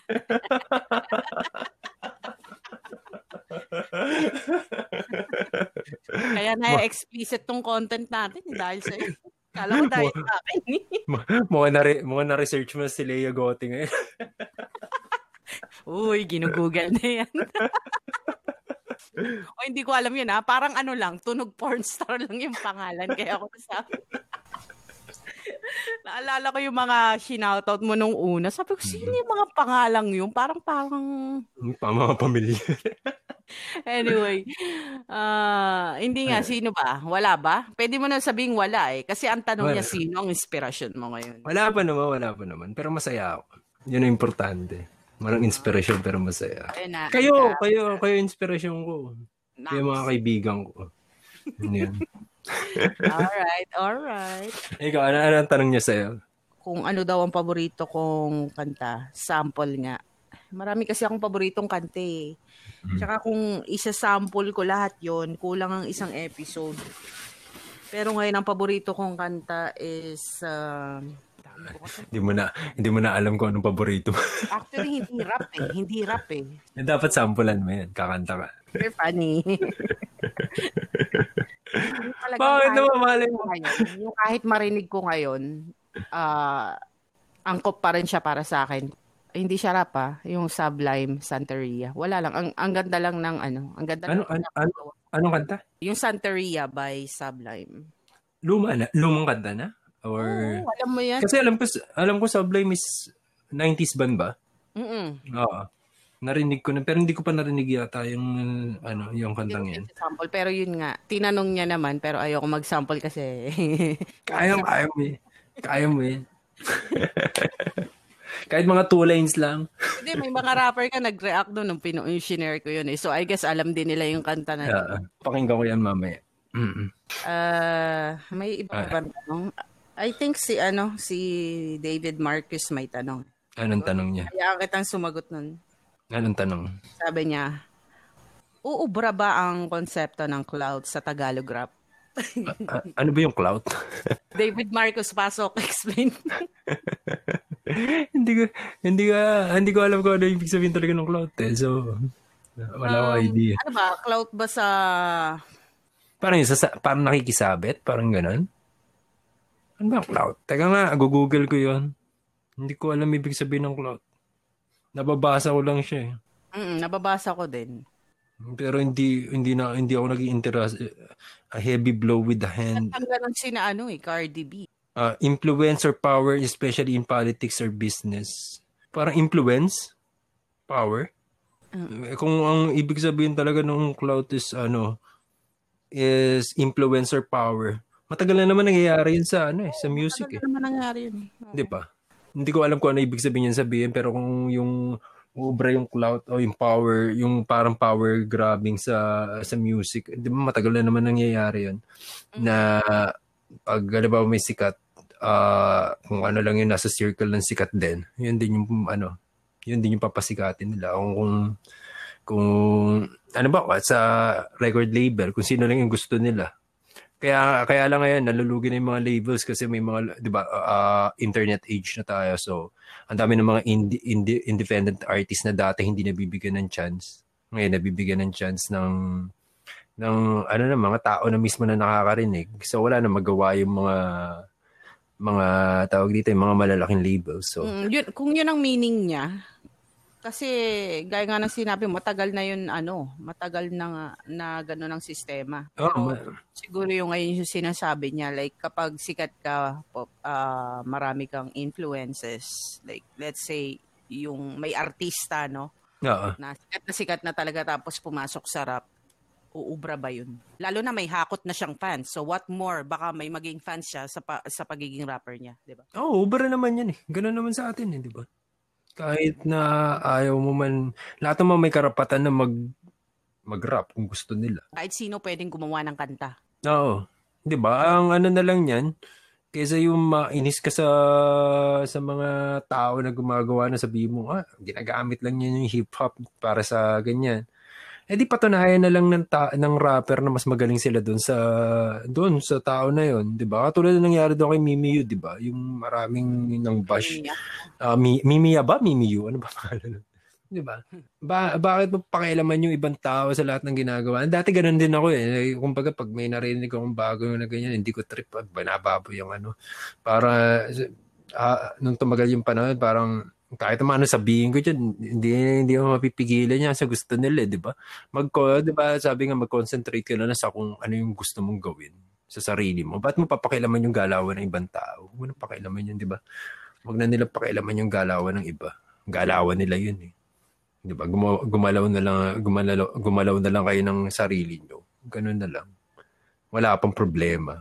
Kung, diba? kung yun nga ang ibig sabihin ni David Marcos. Oo. Si, eh, hindi ko alam eh. Hindi ko alam yung ibig sabihin sabihin doon. Eh. So, alam mo, gusto niya mag-guest dito ah. So, no, guess natin yan minsan. Tingin ko mas, ma, makulit kakwentuhan niya si David Marcos eh.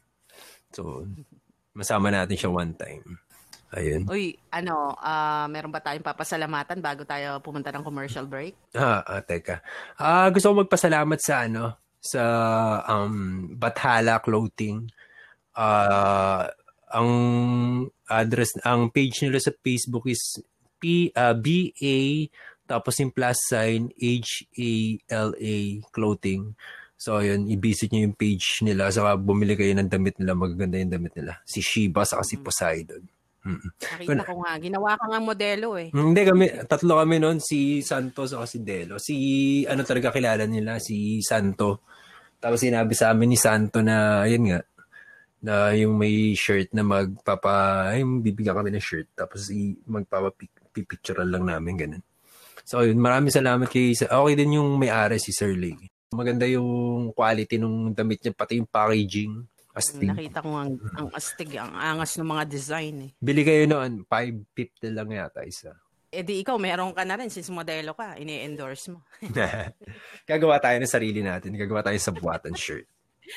Ayun, um, kami sina-shoutout namin yung mga nakikinig sa amin. Kilala nyo na kung sino kayo. Hindi na ako muli mag-a-ask kung mm-hmm. sinong gusto magpa-shoutout. Kasi yung, yung mga nagpapa-shoutout, di rin naman alam kung saan ko sila nah. shoutout.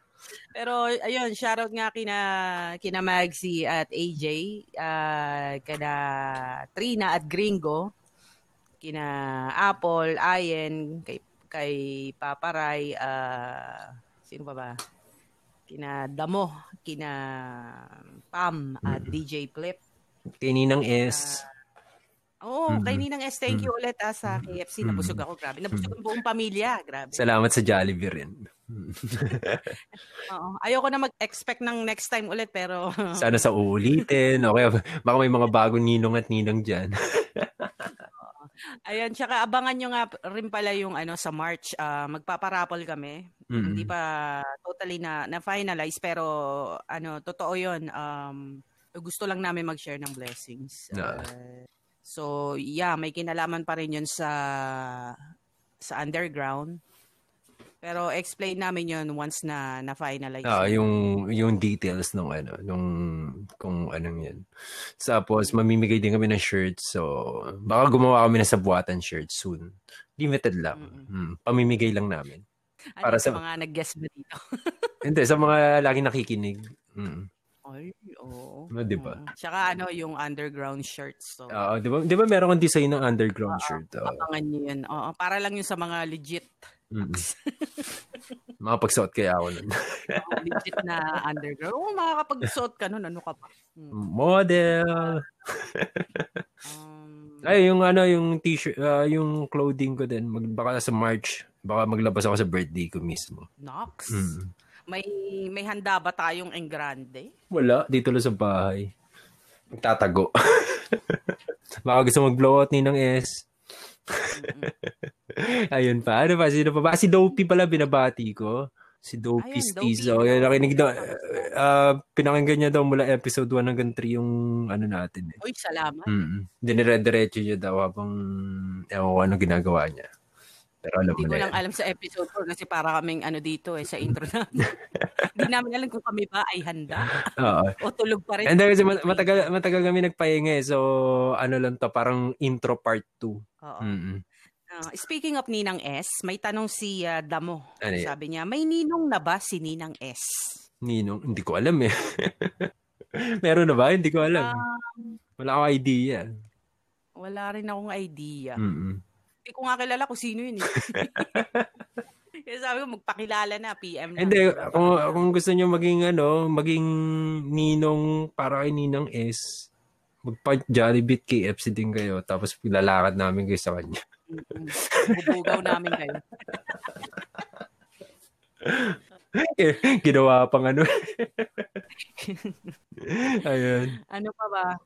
Ayun, commercial muna tayo. Mm. Isang throwback na naman mga kasabwat. Ah, Mm-mm. hindi, nyo- hindi ko alam kung narinig nyo na to, pero it, isa to sa mga gusto kong kanta ni na D-Mac. Actually, may isa pang D-Mac, pero yung D-Mac na binabanggit ko, yung taga dito sa Montreal. Na yung nakasama natin. Nakasama namin Ah. sa limang taon. Mm-mm. Ah, ayun, na pakinggan natin. At kung kayo may mga lumang kanta din, yung hindi copyrighted, ah, yung okay siyang i-play na hindi kami magkakaroon ng violation, hindi mababan o mabablock yung yung podcast namin, ay malaya kayong i-PM kami Mm-mm. o i-email kami sa sabuatan202x at gmail.com. Pero wag, wag, wag ah, naman yung sobrang luma. ah. Yung ano lang, yung tamang mga mga year 2000 na Mga, 10, mga ganun. mga ganun naman. from. Basta ano, yung, yung naglalaro sa taong 2000 hanggang 2020 at hindi naka-upload sa Spotify, sa ah. kasi baka, Baka mayari kami Spotify. ng eh. Spotify Mm-mm. at ma- ma-block yung ano namin, yung podcast. Na. Oh, basta PM nyo lang kami, naka-add naman siguro kami sa mga Facebook, Mm-mm. no? So, Kulitin niyo si Pox. So, ah muna pagbalik tayo. namin, interviewin na namin si Apple.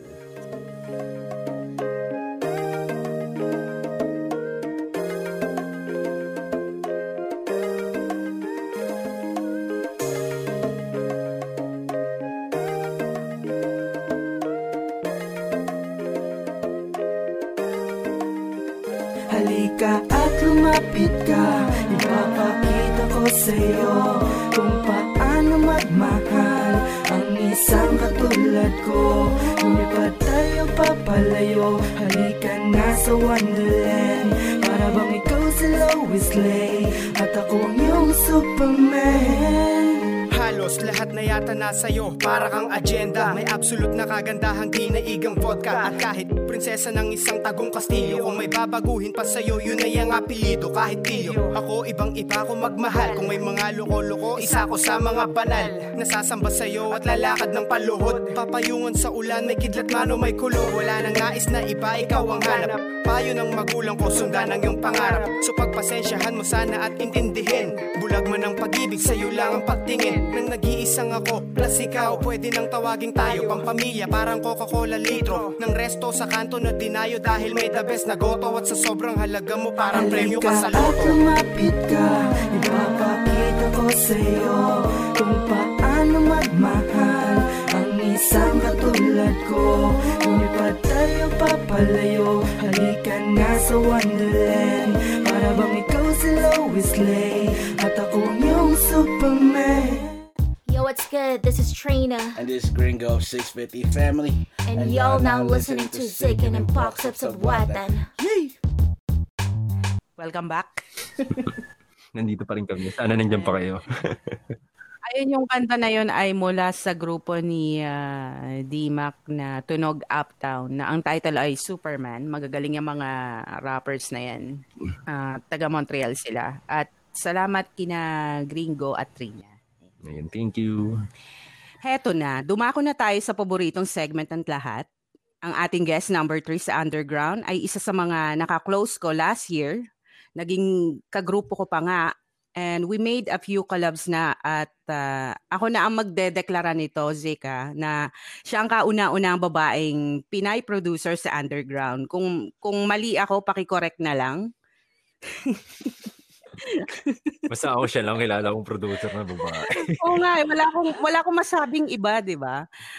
So, ayun, welcome naman ang lahat. Kung may may kontra kayo sa sinabi ko, open to. So, um, hi sa'yo, Apple. Pakilala ka naman sa ating mga kasabwat. Hello, ako nga pala si Yansumi. Um, yeah, hindi ako, agree na ako yung first female producer. Actually, may mga kilala ako dyan sa underground. din. Pero, hindi ko na babanggitin baka kasi magalit. Ikaw ang number one sa amin. Para sa amin, para sa amin ikaw ang number one. yeah. Matagal ko nung kilala yan si Apple. Siguro 2000, 2000 ano po ba yan? Mga 2006, 2007. Una ko narinig si Apple nung ano eh, um, kanta niya ni Yawasap. Yeah, tama. Mhm. Di ba? Hmm. Anong kanta yun? Hindi ko pa yata narinig. Ba- Battle of the Sexes ba yun? Title noon. Mhm. Paborito, paborito ko yun that time. eh. o, isa yung link nun kung meron. Maganda yung Ano kasi mo. yon About siya sa ano, parang sagutan lang kami, ba, babae versus lalaki. Eh, Yung time kasi na yon yung mga collabs ko puro sagutan. Parang Mm. may point na buong year ganun halos ginawa kong kanta. Mm, talagang nakikipagbakbakan na siya sa mga barako talaga. Mm. Talagang lumalaban. Ano bang ano bang bago sa iyo ngayon? Ah, yan Zumi. Wala namang bago. Puro luma na hindi na-release. Kaya, Wala daw bago. Wala daw bago. At least ano na yan, remastered na yan, 'di ba? hindi. Ah, actually, pinakabago namin is yung sa Tres Mujeres, yung Mm. mm, homophobes. Ano, um, yeah. First time ko actually nagmura sa kanta. At first time ko humugot. Uy, talaga ba? hindi, promise. Hindi ako namumura sa kanta kasi niiwasan ko talaga yun sa kanta. Tsaka, ano, Mm. hindi, pag gumagawa ako ng mga hardcore, hindi, wala talagang tao na parang general lang. Pero this time, Mm-mm. parang may hugot. Alam mo yun. May target talaga kayo. No? yeah, yeah. mhm. So bakit tayo napamura nga ba doon? Bakit nga ba? Ah, pwede bang tanungin yung nag interview Anyway, moving on. Um, Oy, wala akong kinalaman niya sa project niya na yan. Um, taga saan ba si Yan Zumi? Yeah, galing ako sa Pampanga, doon talaga ako lumaki. Tsaka doon ako nag-start mag-rap at lahat. Tapos lumipat ako sa Norway. Yeah. Mm. And uh, 'di ba ikaw ay frontliner ngayon sa sa gitna ng COVID? Mhm. Um, handa ka na ba sa aming mga katanungan? Depende kung ano yung tanong. Hindi ko pa pala Hindi naman namin ito masyadong pinag-isipan. Hindi pa ito yung tanong, introduction lang yun. Pero et, ito kasi yung gustong-gusto nila, yung past choke eh. Ah, sige. yung, alam mo yung, minsan napapatangan na lang sila bakit namin tinatanong yun. Pero natutuwa naman kami kasi sinasagot nyo. So, eto. Ito ang tanong ko. Galing kay Zik to ah, hindi sa Bakit sa akin nang galing? Wala akong alam dyan. Tanungin ko daw sa iyo. Sige. Huwag kang maniniwala. Um, setup to, setup. Pag ba ang karne ng baboy, sinabawan at gumamit ka ng beef cubes, ano ba ang mas matimbang? Kabutihan o kasamaan? Um, actually, mas matimbang yung tamis pag gumamit ka ng cubes. Ganun kasi yata talaga yun. eh. Try mo kaya. Tinry ko kahapon sa sinigang eh. Ang tamis nung niluto ko. Sumasagot talaga. May sagot talaga siya. Pero hindi yun ang tanong. Sa mga susunod na guests, make sure may sagot ka agad kayo. okay, eto na yung tanong. Kasi marami ding nakikurious. So, ah, itatanong ko na rin. Ano bang klaseng musician si Yanzumi? Yeah.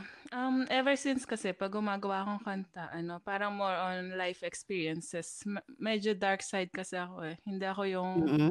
puro ano, parang love song na malambing. Hindi ako bagay sa ganun. Kasi parang laging nagkukwento yung yung kanta ko. Alam mo yung ni-imagine mo kung ano nangyayari habang kinakanta ko. Parang, Parang may ano, may ano Mm. tawag doon, ah, may visualization na nangyayari na sa makakadinig ng kanta. Mm, tsa- yung tipong pag naririnig mo, pati yung listener mapapa-imagine, di ba? Kumbaga na isa sa buhay pa yung sinasabi mo sa kanta. Tama ba? yeah, ma- medyo Pero ganun. sa, sa ano ko lang, sa side ko lang, yun yung pag naririnig ko yung kanta mo. Lalo yung bago mo na hindi pa nare-release. okay.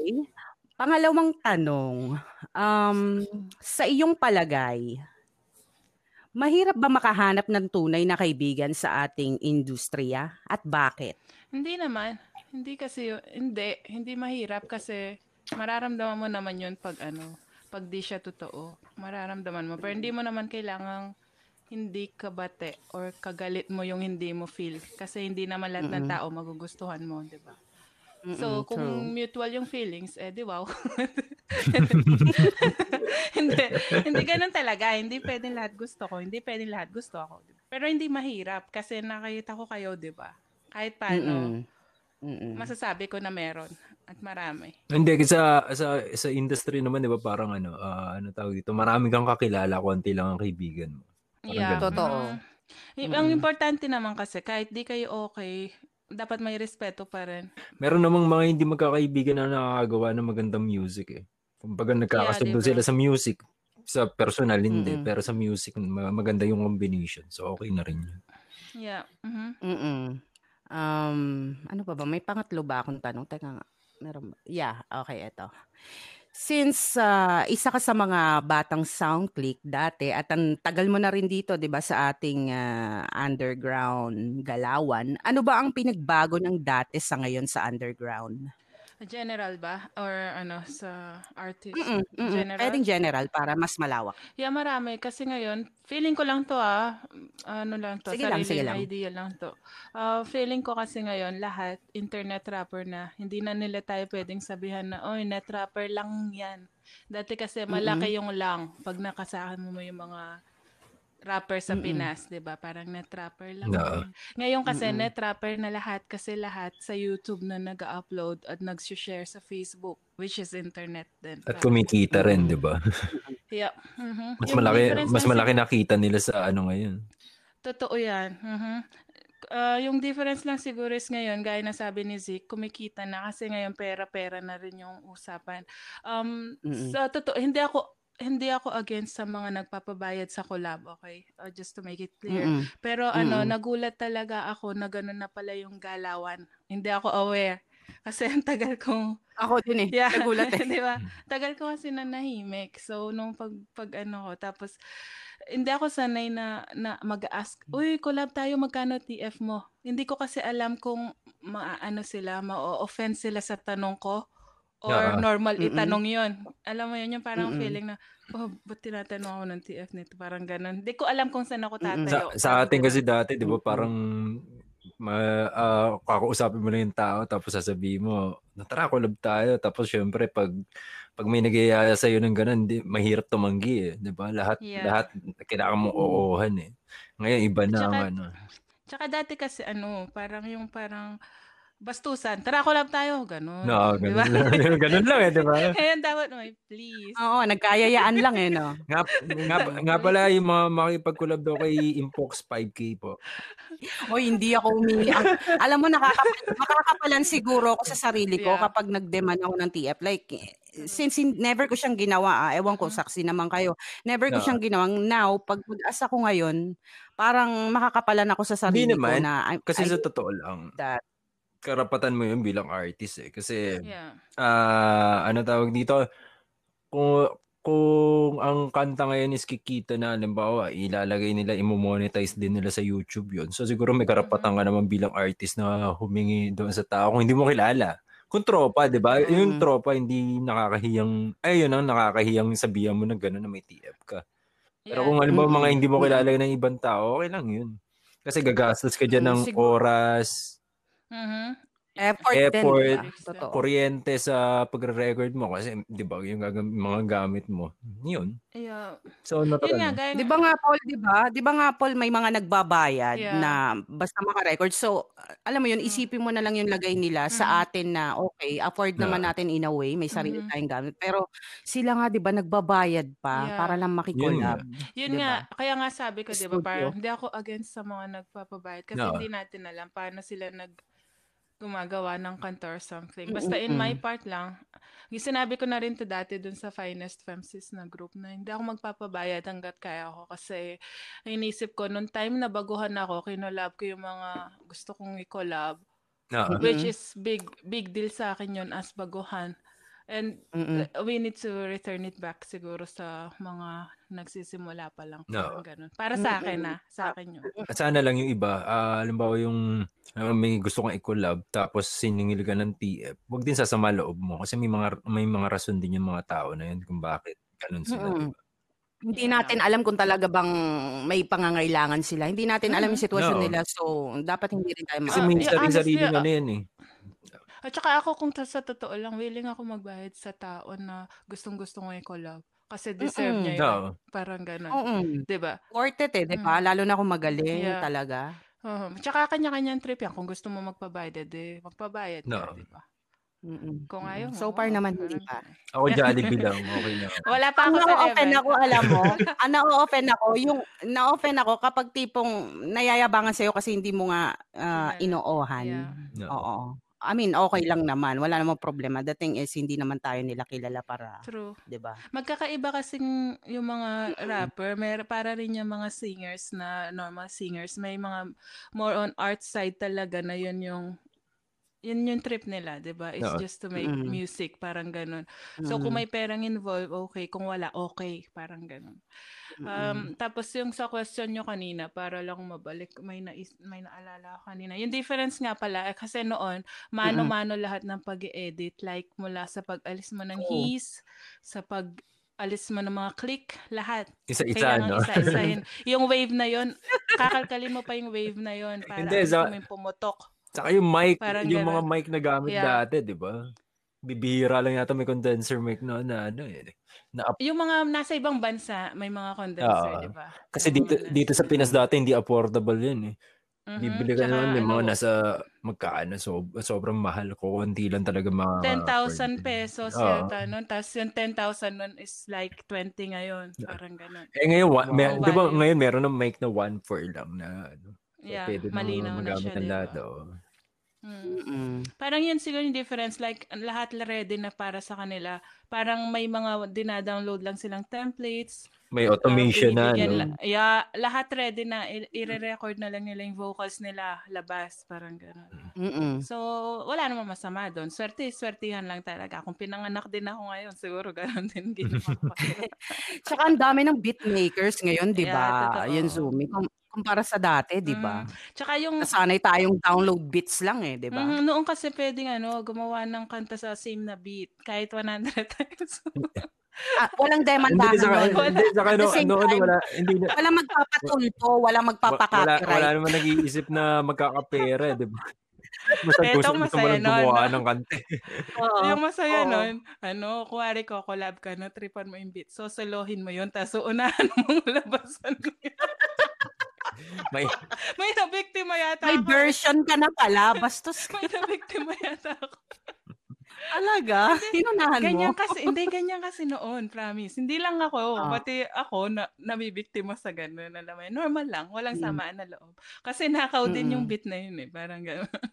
meron isang beat ang mga gagamit, mga sampu, pare-pareho ng beat. Yeah. So, Yeah, at saka wala sila sa All-Star noon, no? Yung All-Star natin, mga ano, 30 minutes. Kasali. Sobrang haba. Hindi pa uso na ng video lyrics ah. What ay, more, ay, alam, ay, my, speaking of All-Star na yan, alam, alam nyo ba ng mga around 2012, 2013, no? May nag-message sa akin na ganyan. All-Star daw, gagawa siya All-Star. Isasali niya daw lahat ng rapper sa Pilipinas. So, mga isang libo daw Mm. sa All-Star. So, Luck. pang 1,000 ka, gano'n. Oo, oh, ganun. Sabi ko, tangin na, sabi mo 16 lines, 30 minutes, 1,000 kay rapper. Baka mamaya isang araw na hindi pa tapos yung kanta, di ba? Good Alam mo sa yung, alam mahirap na. pa doon. Pag gusto mong hanapin yung verse mo, pag click mo, pag finorward mo, hindi mo pa rin Oo, hindi mo ma-chempo kasi sobrang haba, no? yeah. So, ayun ang pagkakaiba nung dati sa ngayon. May disadvantages, may advantages sa Mhm. bawat ano era, Mhm. kumbaga. Tsa- Pero masaya ako ngayon. Masaya ako ngayon kasi syempre mas nakilala ko kayo, nakakasama ko Oo, kayo, ngayon, ngayon, di lang ba? tayo, ngayon lang tayo nagkakausap-usap sa totoo lang. Ka- kahit kami ah, Mhm. kahit Naka- kami ni Apple parang this year lang tayo nag-upa na ah, last year lang tayo nag-usap Apple, di ba? Yeah. No, yun. mhm. Minsan ko lang nakasama si Zik sa kanta eh. Yung ano, yung sa Pangulo, yung kanta niya sa Ah, noong Bongo. 2011 ba? Nine 2010? yata 2009 pa or- ba yun? Yeah, mga ganon. Yun yung kay 10 Pinoy eh, yata. di ba? 9, 10. Yeah. Oo, Mhm. mga 2010 siguro, yun. Uh-huh. Hindi ko pa narinig yun. May, may ganun pala Saka kayong sinulatan balita. namin yung presidente na binantaan namin na pag hindi siya umayos. yeah. Naalala ko meron pala kaming collab ni ah, ni Yanzumi before yung ah, yung sa election Yeah. ba Mhm. Paul? Yeah, yun yung first na Mm, collab ko yan. kay Fox kasi hindi nyo alam kahit ayaw niyang binabanggit pangalan niya dito. Siya talaga yung kaya hindi niya tinatanong sinong ano ko eh. Ako na magtatanong sa sarili ko, sino bang ano ko? Inspirasyon ko. Okay. Si Impox talaga. Alam na marami yan. Kahit noon di ko yun, nilalagay ko yun sa sound click ko kahit saan kasi ano, parang siya yung first na narinig ko talaga na underground na ano, mabigat. Parang ang bigat ng bagsak niya talaga. Parang basta nasa tono na siya, ano pa, parang precise yung mga lyrics niya. Parang inisip ko, shit, gusto ko maging ga- ikat yun. Sa- Nagmura. Okay lang yun. Pwede. parang sabi ko, Explicit kami dito, sabi, rated E. sabi sa sabi sa inbox eh, alamat ka talaga eh. Kita mo, kahit ako, pati ako, ikaw Hindi una ko ma- nadinig. yung mga kasabayan ko din naman, 'di ba, sina Colette, sina Charing, siguro iba-iba lang talaga kami Ng- na yeah. meron ding umiidolo sa kanila, tama. Ikaw yung tipong si hardcore Chareng, talaga ano, eh. ganito kasi yan. Pagdating sa lyrics talaga, si Chareng, ano yon Mm-mm. oh, paano niya naisip yun? Alam mo yun, yung bawat kanta niya, mapapagano. Na, Kasi malikot, malikot siya mag mag-isip. Sobrang likot ikaw din naman ma- malikot utak mo. Apple. Mas lalo siya, promise. Hindi, mas malikot utak Tapos mo doon. ano, tapos ano, tapos si Impox sa bagsakan ko talaga, gustong gusto ko talaga yung boses niya tsaka yung pagbagsak niya sa mga, may feelings kasi yung mga kanta niya. Parang real talk yung mga kanta niya, parang ganun. Tapos si DC Cat, silang, silang tatlo talaga yung mga femsis na. Mm-mm. Si DC Cat talaga, yun yung parang dream collab ko rin yun noon. Kakaiba rin si DC nangyayari Cat eh, hanggang no? ngayon. Yeah. Yun. Kausapin mo si David. Shout out David. Yun yung ano, nung nakolab ko si Impox talaga nung nung ano about sa ano sa halalan. Parang yun na yung wow, nakakolab ko na siya. At least naka, at last parang ganun nakasama ko siya sa akin. Yun na yung highlight ng ano mo dati. Mm, Mm-mm. totoo. Kasi parang Nakalain mo nga naman ano. Tapos Salamat. ngayon kayong dalawa na magkasama sa ano. No? yan yan nga eh, 'di ba? Parang ano, ikaw rin eh tingnan mo kasama mo na siya dito. Oo nga eh. Parang yung feeling na ano. Hindi niya kasi alam yun, nakala niya, Juno joke joke. Ayun nga, akala nga, hindi niya alam siya yung kinakatakutan ko daw. Yeah. Sinasabi. Hindi, totoo yan. Ikaw, Basig, may tanong ka ba kay Tapos uh, magtanong? Sumi? Moving on na yun. Masyado na akong bumito. Sa pakikinig ko ng mga kanta na yung ng Tres Mujeres, Mhm. may napapansin ako. Ah, gusto ko lang malaman kung ano yung sumasapi sa'yo sa mga verses mo. Sa mga kanta niyo. Actually, eto sasabihin ko sa'yo. Hindi lang ikaw yung nagsasabi na para ako sinasabihan. Para may sapi doon eh. Grabe. Eh. shout, out, shout out pala sa Beatles Production. para daw akong baliw sa mga verses ko sa, Para, para may sapi Sa- ka doon. sa Tres Mujeres. Yeah. Pinakawalan nyo kasi. Hindi. Mas, masama yung impluensya ni Ayin. Hindi kasalanan ni Ayan Last- talaga. Siya talaga yung nag-PPM sa akin, te, gawin mo to. Siya pala ang salat. Siya pala ang promotor. Tapos si Ayin yung mellow, no? Kaya, hindi, actually, trivia lang to ah. Nung, nung first kanta namin, yung Alas Tres, yung chorus nun, tatlo kami nandun. Si Ayan, siya yung Mm. kumakanta sa background. Hindi downloaded yung boses na. Oo. Tapos, yeah, tapos sa Mm. lungatan kami ni Impox doon sa chorus. Kaya kami tatlo. Kasi ano, Mm. as much as possible, gusto ko ano, parang fair yung paghati ng kanta. Parang Mm-mm. dapat fair siya lagi, parang ganun. Kahit walang nag-iisip sa kanilang dalawa na ang unfair na. Wala, pero wala ma- sa maganda talaga eh. yung ano nyo. Pero- Maganda yung combination yung tatlo. Kasi iba-iba yung style nyo eh. Mhm. Yeah, kaya ma- medyo ano rin, komplikadong i-edit sa totoo. Ikaw naghihirap mo sa Ed. Pero worth it naman pag, Yeah. pag lumabas na. Nagulat talaga ako nung yung sa music video nyo ng ano. Akala ko walang video. Yan yung sa alas tres ba yan? Alas Oo. tres, yeah. Hindi ako nakatulog. Ang maganda kasi kay ano, ah Zik, may at sa mga nakikinig din. Ang maganda kasi kay Yansumi, hindi like kami, hindi na namin kailangang sabihin na hindi namin nagustuhan. Kumbaga, ang wala kasi sa amin ganun eh. Hindi uso sa amin yung parang oh, ang pangit ganyan. Eh. Walang ganun. Kumbaga, kung hindi namin gusto, ang way na na pag-uusapan namin is kung meron pa kaming ibang maiisip para Oo. mapaganda lalo. And very open kami sa isa't isa pagdating sa ganun. Si Ayan syempre, medyo minsan tahimik lang, Si busy. Ayan laging oo. Ay, ay. Ako marami akong time. Laging oo eh. Si Ayan Laging laging oo. pasado yan. eh. Laging Yan. ate, okay yan, okay. Tapos sa, sa volume, pag tinanong ko yan, oh, okay, sabi. Oo.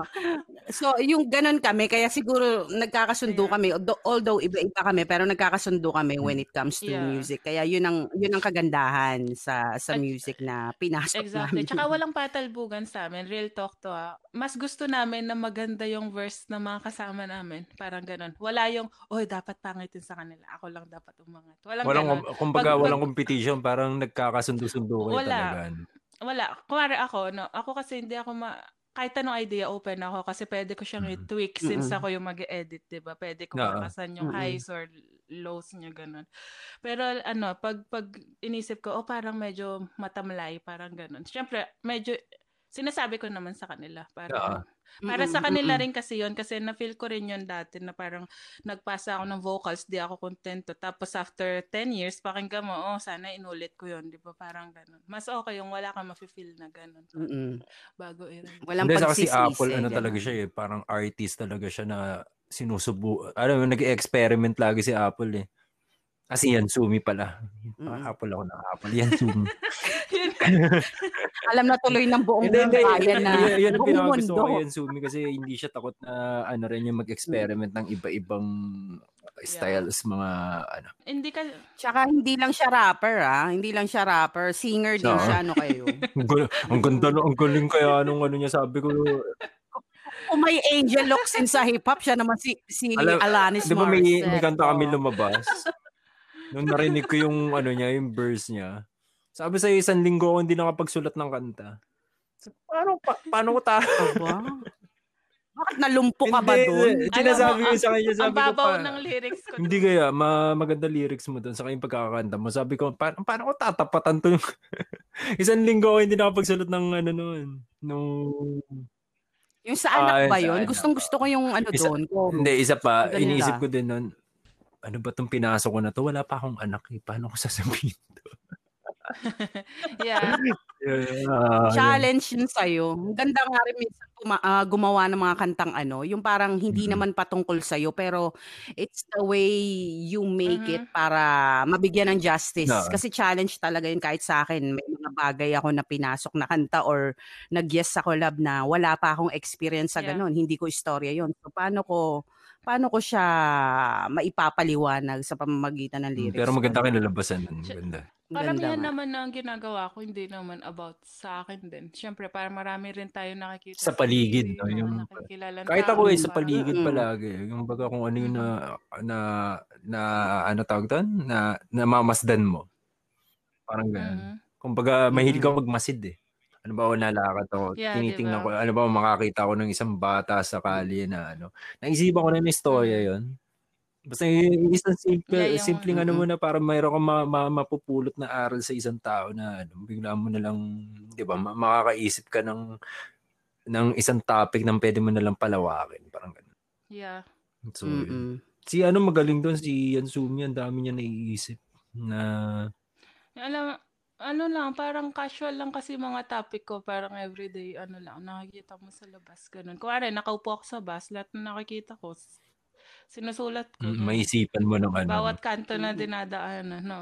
Tsaka si ano, si Yansumi talagang gumagawa yan ng kanta na real talk din. Talagang ano, kagaya na lamang yung kailan niya lang nilabas yung sa tungkol yung nga sa si- pulis, 'di ba? Yeah. Agad siyang agad siyang nakagawa ng kanta. Ganyan Ano yan? Ah, genre Ano title nun. nun? Ah, Yeah, yung pulbura. Kapangyarihan ng parang may sapi ka rin doon.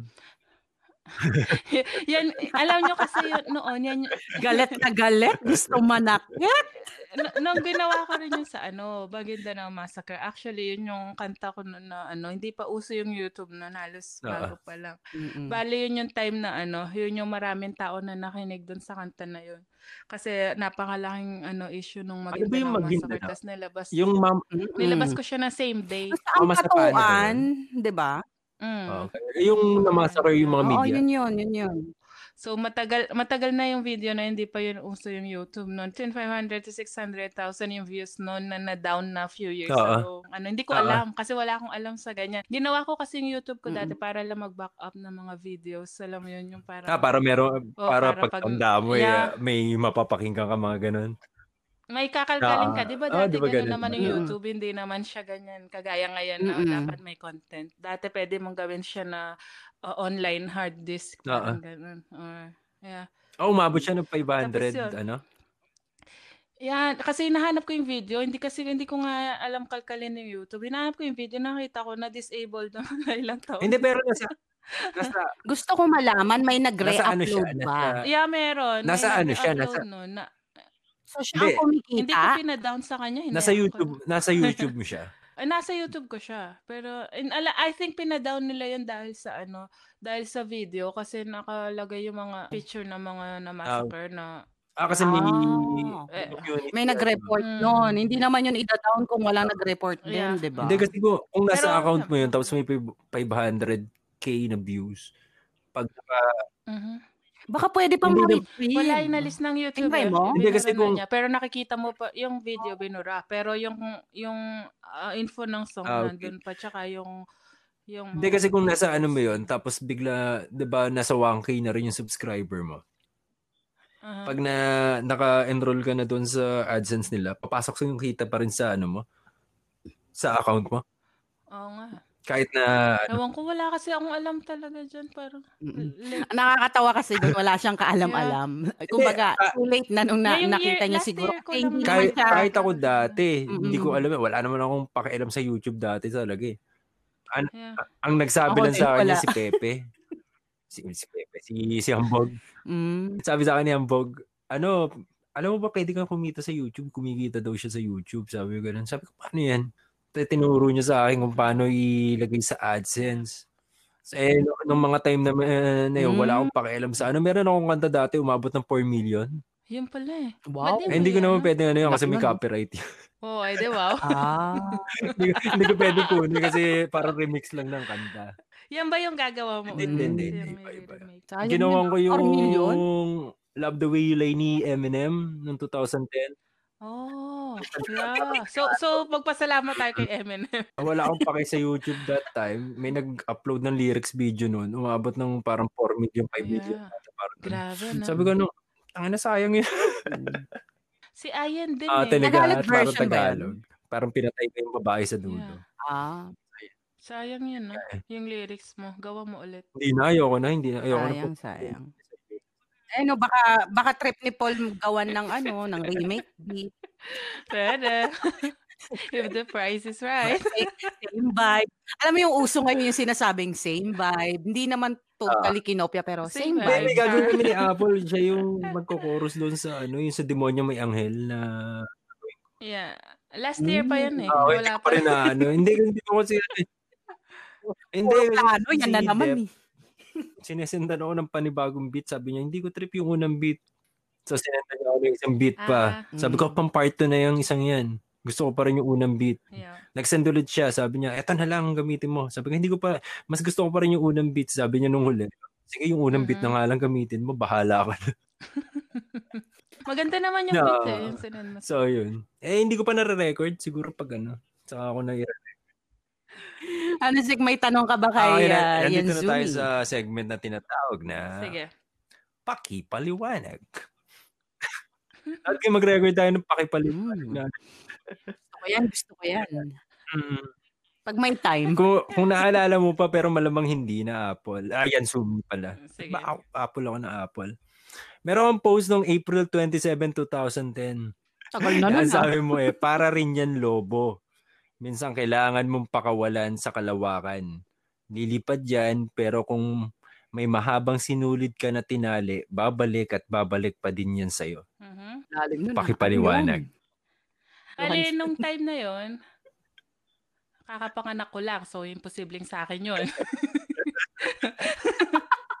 imposibleng para Hindi, sa akin posibleng yun. para sa'yo kasi parang lobo. Yung tiyan mo. Hindi yun eh. Kasi kakapanganak ko lang. Oo nga, hindi yung tiyan mo. Baka, Mm. Siguro may friend. So patungkol saan Siguro yun? may Or friend may, may ano. gusto ka lang bigyan ng advice? Ganon. Dati kasi nung 2010, bago lang ang ano, bago lang noon ang Oo. Facebook. 29, 'di ba? Mm. Yung parang mga post natin noon is mga quotes quotes, parang yung mga text text Yung mga na text quotes na. kwenta. yeah. Parang parang, galing- ganun. Mm. Parang pag wala akong magawa, ganun. Mm. Ayun lang pala Mm. yun. Meron pa, meron pa isa. Ah, Yeah. pero ito ay galing kay Impox pero ayaw niya lang itanong sa'yo. So ako na lang ang magtatanong sa'yo. Nakakatakot ba ako? Yan galing sa akin. Sabi, sabi ni Impox, Ewan ano ko ba yung dyan kay- nakakainip noong March 24, 2010? Ah, bali yung nakakainip kasi doon, na, nakahiga na ako sa labor, ano eh, sa delivery room. Tapos sabi ko, Alam na alam niya pa, ah, ang timeline nakapag-text niya. Joke lang. Nung March, ano, ano yun, buntis pa ako noon, nung March. Tapos, Mm. ah, syempre, nasa bahay lang Sa ako una, sa unang baby mo yan? Um, yung March. Kailan pinanganak Ha? unang baby mo ba? November, Ah, nung 2010 siya pinanganak. Ah, okay. Ah, so, So, parang, ano, So, nung March, ah, parang doon mo nalaman na, Kaya nasa na bahay. buntis ka, parang ganun. Mm, nasa Pampanga na ako noon kasi na pumasa na ako noon as nurse sa Yabangin. Dito, dito ka ba nag dito ka ba nag-aaral ng nursing? ah, Ah, sa. Maynila. Pero umuwi na ako sa Pampanga noon. Kaya ano, 'di ba ganun naman pag nasa probinsya ka minsan nakakainip No. ganun. Tapos Mm. gagawin mong ano yung Facebook mo, Diary, diary, no? ganun.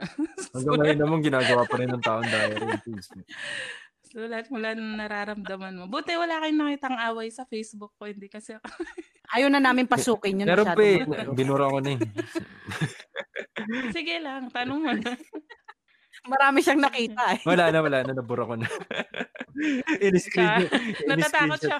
Natatakot siya. Oo, hindi. Sa, alam mo, sabi sa akin kanina ni, ni Apple nung isang araw, pero ready ka na ba? Sabi ko, bakit ako? Ikaw yung interviewin namin. Ikaw pa ang tinanong. Paano kasi ano, um, hindi namin alam kung Mm. kailan ba Yeah. pwede. Ganon. Pero ano kasi, Eh, ready na si ano. Di ba dapat na nung kasi ano si pa to? Apple. anytime Kailan kasi yan? ready naman ako. Nung, kailan ba? Early this week pa, di La- ba? this Oo. week. Last week Yeah. lang. Hindi kasi ako, na, napaka-transparent ko naman kasi. Parang lahat ng tatanong mo, hindi, wala naman akong itatago. Kaya hindi ko hindi ko kailangan maghanda. Kaso dapat ready ka pag tinanong ka na mabalik. Saka, pero eto ba ang ano mo, unang interview? Mm, mailap, medyo mailap talaga ako sa mga ganito. Parang, Akala ko kasi in-interview ka na. So, hindi pa. at least tayo na una. Salamat. Hindi, sabi, alam niyo, hindi naman sa suplada ako ah, pero ano kasi, parang hindi naman ako after fame talaga or popularity or something. Mm-mm. Kaya hindi lahat nire-replyan ko, not because ayaw ko silang replyan, pero private kasi yung buhay ko, parang ganun. So, Mm, so 'di ba, pag music is about music ganun, pag ano, yung chika-chikahan, kung di ko ka-close, hindi ko talaga kinakausap, parang ganun. Mm, Sa bagay, eh tayo naman dito tungkol naman sa music. Kumbaga ano na lang 'yon, siguro yung mga tipong highlights na lang yung kung may i-mention kami, hindi naman talaga personal. Pero dito since magkakaibigan naman din tayo, so Yeah, parang oo naman. okay, Saka Okay dapat lang hindi tayo nagtatanong ng mga personal na mga bagay. Okay lang 'yun, no? Oo. Pa- parang ako ayoko rin kayo nagtatanong ng Mm. personal sa akin. Pero open Yeah. naman May, tayo. may tanong pa sumagot. pala ako ila- isa. Kailan Mm, ang ano pa ba? sunod na labas ng Sige. Tres Mujeres? Um, depende yan sa dalawa eh. Silang tanongin. Pahinga muna. Uy, pahinga Hindi. muna. Solo-solo muna. Naghahanap sa pa ano, ba kayo na yung kakagalit so- niya na naman? Bibigyan ko kayo. Then, actually, may mga projects kami na, na nasa utak na hindi lang namin na gagawan. Pero abangan nyo na lang. Siguro mga March no yung Pox. Gumawa March. na kayo ng EP eh, kahit mga seven Mm-mm. songs lang. Oo. Mm. mga Kaya niyo yung tatlo. Hindi kasi ang ano kasi sa amin, hindi lang kami grupo. Like yung iba, 'di ba, grupo pag nakakagawa ng album. Kasi kami parang squad. Yung may kanya-kanya kayong galawan, Kasi- parang kami din. Marami kaming ano, pending. tingin ko kaya, Tapusin mo tingin ko kaya- kaya, kaya Mm, Tsaka may mga kaya niyo collab tapusin kami sa yung ibang isang tao, linggo. 'di ba? kayo pa. Ah, ganito Nako. kasi kami magsulat pagdating sa Tres Mujeres, sa totoo lang medyo nakakaano. Kailangan mong pag-isipan, Mm. parang ganun. Hindi kagaya ng mga ibang kanta na, kumara ako, yung ibang kanta ko, bara-bara lang, kahit ngayon release ko, wala akong pake, ganun. Pero pag Tres Mujeres, kailangan pag-isipan. Siyempre, parang... Oo, dapat malakas eh. Ayaw namin mapahiya. ang, na, ang. Hindi naman namin sinasabing Yeah. malupit kami, pero the thing is, iba kasi, hardcore kasi siya. So, dapat, ah, hindi naman sa nangaaway kami, no? Gaya ng sabi ni Apple, mas okay na kung titira kami, Yeah. generalize talaga, hindi isang tao. Bakit Pero naman namin nga kayo sa ng Tres, isang tao? ang diba? ano nyo is parang magkakasundo kayo. Kami- Kami sa squad eh, parang gusto namin magpatayan palaging tatlo eh, pag nagawa kami ng kanta. Magkakaiba kayong ideas kasi pare-pareho kayong malilikot ang Pero ang ganda, ang ganda ka mo. Narinig ko na yung Mm, iba. grabe, Grabe, no? ang ganda. Kailan nyo ba ilalabas? Febra Sabi ni Dolls nung isang araw, February 19 daw. Parang ganun. Yun na yata ang date. Hindi ko alam. Hindi ko sigurado. Kasi ang, ang last na sinabi mo, Dapat- December. dapat October. tapos January, tapos February. Dapat October. Maunahan pa October namin pa kayo, yun ah. eh. Kaya kami nag-record ng isang isang gabi lang namin ni-record lahat ng kanta na yun eh. Nung ano. Ang galing nung ano nyo, promise. Yung, Narinig na yata ni Apple lahat, hindi ko pa Nakaka-excite. napaparinig sa'yo eh. Dalawa pa lang yata na-send ko sa'yo. no? Gustong gusto ko yung last na Si Sabi pinarinig ni. Nora. Ano mga bang title Ayun. nun?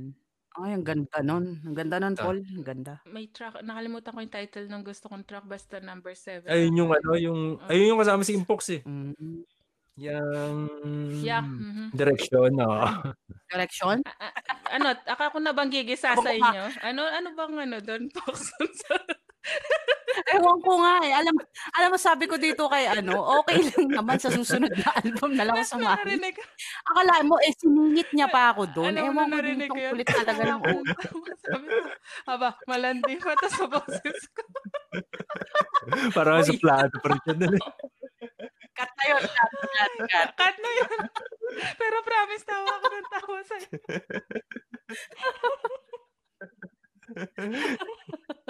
Yung title, ah, basta bahala kayo. Ako kung, kung banggitin alam mo lang. Apple, yung unang lyrics daw, mas, ma- mas matindi pa, di ba? Yung pinabasa ko sa'yo nung una. Binago ko lang. Ewan ko ba sa mga to.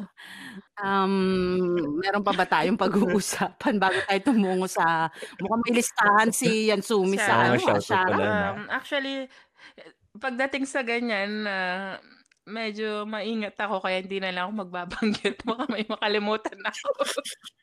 Pero yung shoutout ko syempre, yung mga Beatle production na, na, na lagi nandyan, wala noon hanggang ngayon. Mm-mm. Ano talaga sila, parang, para kami mga magkakapatid, parang gano'n. Support na Mm. totoo, parang gano'n. Siyempre, shoutout din kay Ayen na, na nangungulit sa Facebook, wala makausap dun sa group chat. Gusto niyo ba pumasok nag niyo na rin si Ay. Tama, pinagsabay niyo na kami. At, uh, Alam mo, Paula, eto, ah, sasabihin ko lang sa'yo. Ah. Pangatlo kang gines namin, pero yung dalawa sabi nakakabitin daw. Kaya ito, ano mo na, samantalahin mo Yeah. na, mamaya pagkatapos nating ma-interview ka, eh, sabihin mo may nakalimutan. sa, sa, ka. Kaya pag-isipan nyo din. ah. shoutout ko ulit, ulitin ko lang yung Beatle Production, si um, B12, si um, Glendalyn, si Scandalosa, si Rude Boy. At saka, syempre, shoutout sa mga nandun sa Finest Femsis na group chat, lahat ng mga Femsis na nandun. At syempre sa, um, dun sa Pettyville, Yan na naman yung Shoutout pati dun yun. sa umalis na nasa Pettyville. Shoutout din. At saka, at saka sa lahat ng mga ano, na mga sumusuporta. Maraming salamat sa inyo. Um, lalo na yung mga hindi talaga nagra-rap pero sumusuporta ng rap music na nagme-message. Mm-mm, Nakakatuwa na nakaka-appreciate kayo ng mga kanta. At syempre, shoutout ko si Lil Mm-mm. Colette din.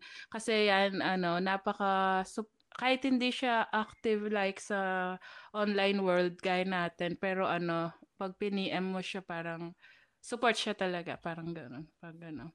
At, Mm-mm. at sa kay Flipboy na share ng share sa mga kanta ng lahat, hindi lang sa amin, DJ yeah, sa lahat ng mga underground, sobrang supportive. At syempre sa lahat na nakikinig dito sa Sabuatan, tuloy-tuloy lang yung suporta. Kasi naka, sa totoo lang sinabi ko na to sa kanila dati, hindi ako mahilig makinig ng mga podcast. Pero ito, natsyatsaga ako. Wala siyang, wala siyang, ano, wala siyang Wala. pasensya. Pero natitiis ko makinig ng 2 hours kasi nakakatuwa. Hindi ko siya tinitiis actually kasi Mm-mm. nakakatuwa siya para lumilipas yung oras. Mm, salamat.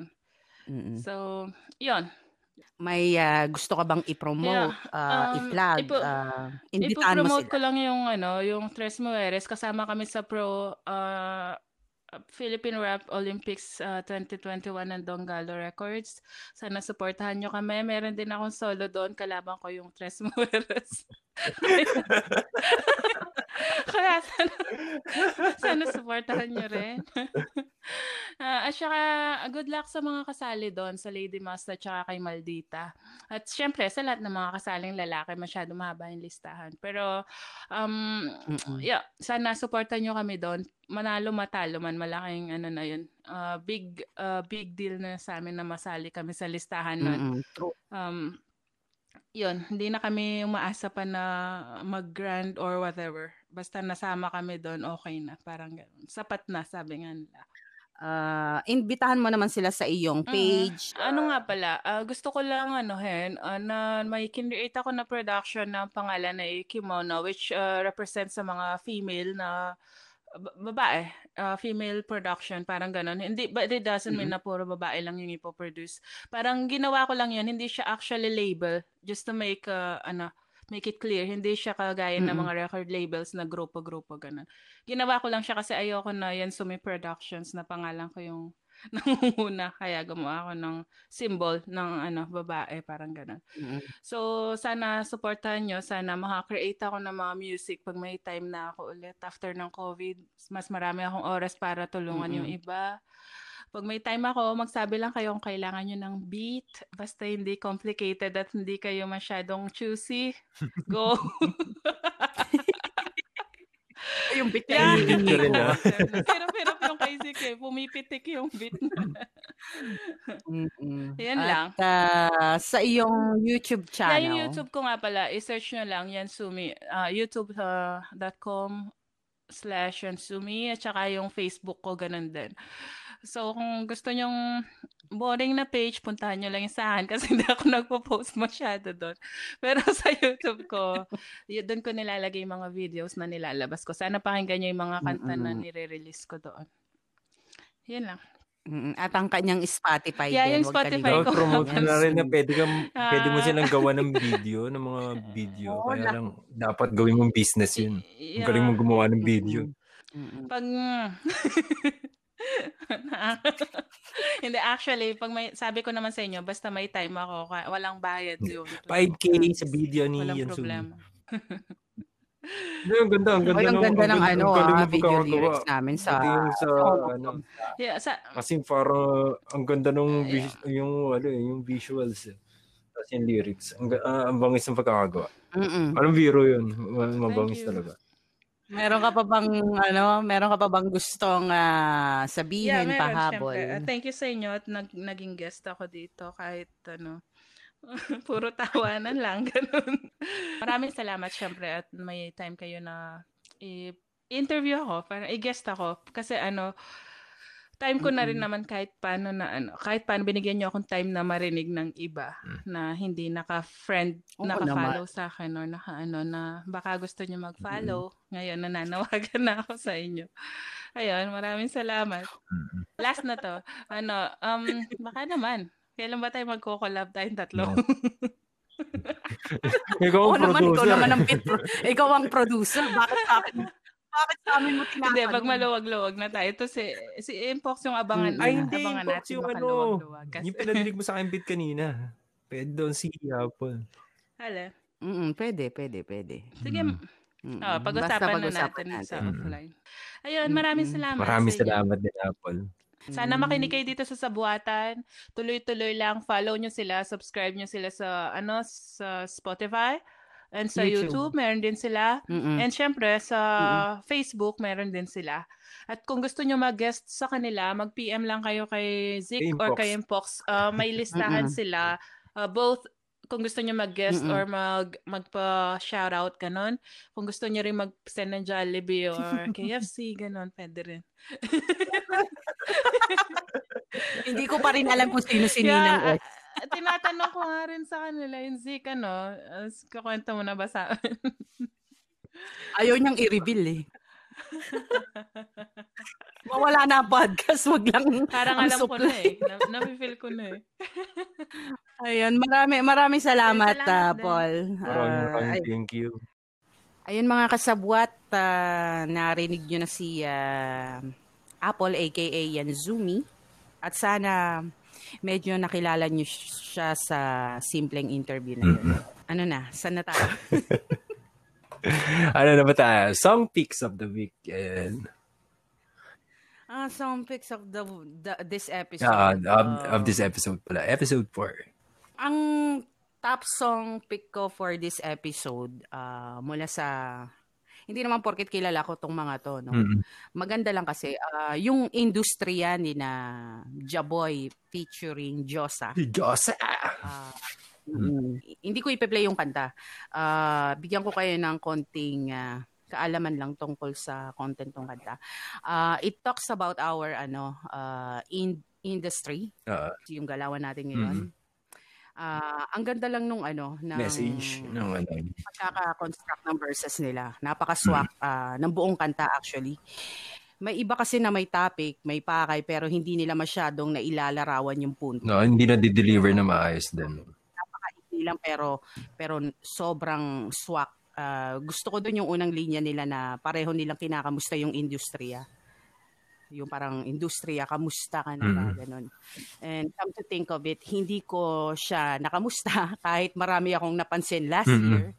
Ah, anyway, as a rapper na nasa parehong industriya, naramdaman ko yung pagmamahal at malasakit nila sa ano eh. Ah, sa, sa mga artist Sa din, syempre. Mm. Naramdaman ko yung pagmamahal nila sa kultura, sa industriya. Kaya mad props sa sa kanilang dalawa, kina Jaboy at Mm. Joff. Napakinggan ko na rin yan. Maganda, maganda nga yung kanta nila. I love it. Si Sergio Boy dapat gu- mag-guest din sa atin pala yun. Oo, magigas sa atin yun soon, soon, very Yeah. soon. Ikaw, anong top song? Top song ko dapat may dapat may top 5 picks ako. Isinulat ko na siya. Kaya lang, sinave ko. Siguro lasing ako nung sinave ko yun. Ngayon, binuksan ko yung notepad. Nakasulat lang sa Oh. notepad, episode 4. So, yun naalala ko na lang, ano ko, yung ga, ah, galing, ah, yung kantang galing sa Gang Click 1 na ang title is Bahid. Ang ang laman ng kanta is tungkol sa parang babae. Parang storytelling siya na pinatay nila yung babae sa kanta. Mm. So, May pagka-violent pala yan. Ah, may pagka-dark. mahilig ako, mahilig ako sa dark eh. Hindi ko alam kung bakit. Eminem yan. Oo, yan. Diba, may parang ganun, pero maganda yung pagkaka-deliver nila, maganda yung pagkakagawa nila ng kanta. Yung parang um, unti-unti yung, yung may istorya. Di ba? Ah, Di ba ako mahilig ako sa mga storytelling. So, yun. Actually, marami pa ako narinig na magaganda rin. Eh. Yung, yung isa pa yung Pepsi. Nakalimutan ko yung ano, nawala, nawala kasi sa notepad ko na naisave ko yun eh. Yung parang tungkol kay, yung, parang yung kinuwento niya yung istorya ni Pepsi Paloma, yung, di ba, yung issue ni na Big Soto dati. So, yun. Ano yun? Spolari. Oo, ah, ang title ng kanta niya is Pepsi. Eh. So, yun. Parang storytelling din tungkol doon sa tungkol doon sa nangyari kay Pepsi Paloma yata yun. Sino kumanta Hindi niya? ko na- nawala nga yung notepad ko. Ayan, shoutout sa'yo. Hanapin ko na lang. So, yun. Alam mo, may pagkatamad ka, no? Hindi. Isinave ko talaga yun. Nakasave ako ng sampung kanta. Tapos yung pagpipilian ko dapat, sabi ko nga, wala mapiling isa, so top 5 na lang. Ngayon, pag di ba sabi ko nga kanina, teka lang, bubuksan ko yung notepad ko. Nakasulat doon lahat pati lahat ng shoutouts ko. Ngayon, nawala. Hindi ko alam kung bakit ganun. Siguro, siguro lasing ako nung ginawa.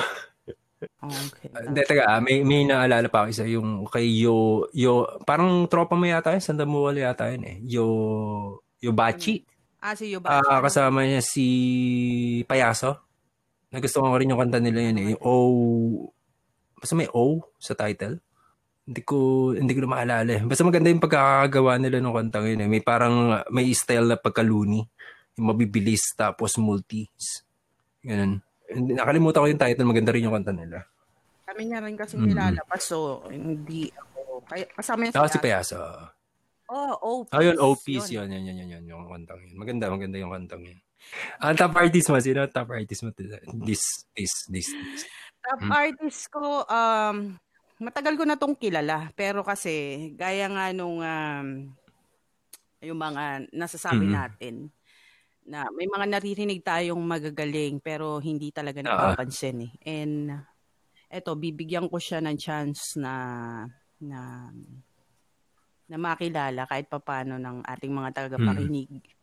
Ano siya si ah, si Rase ng Kogkog. Uh, naka-reside siya ngayon sa ano Rase? Alaska pero tubong Oo. oo.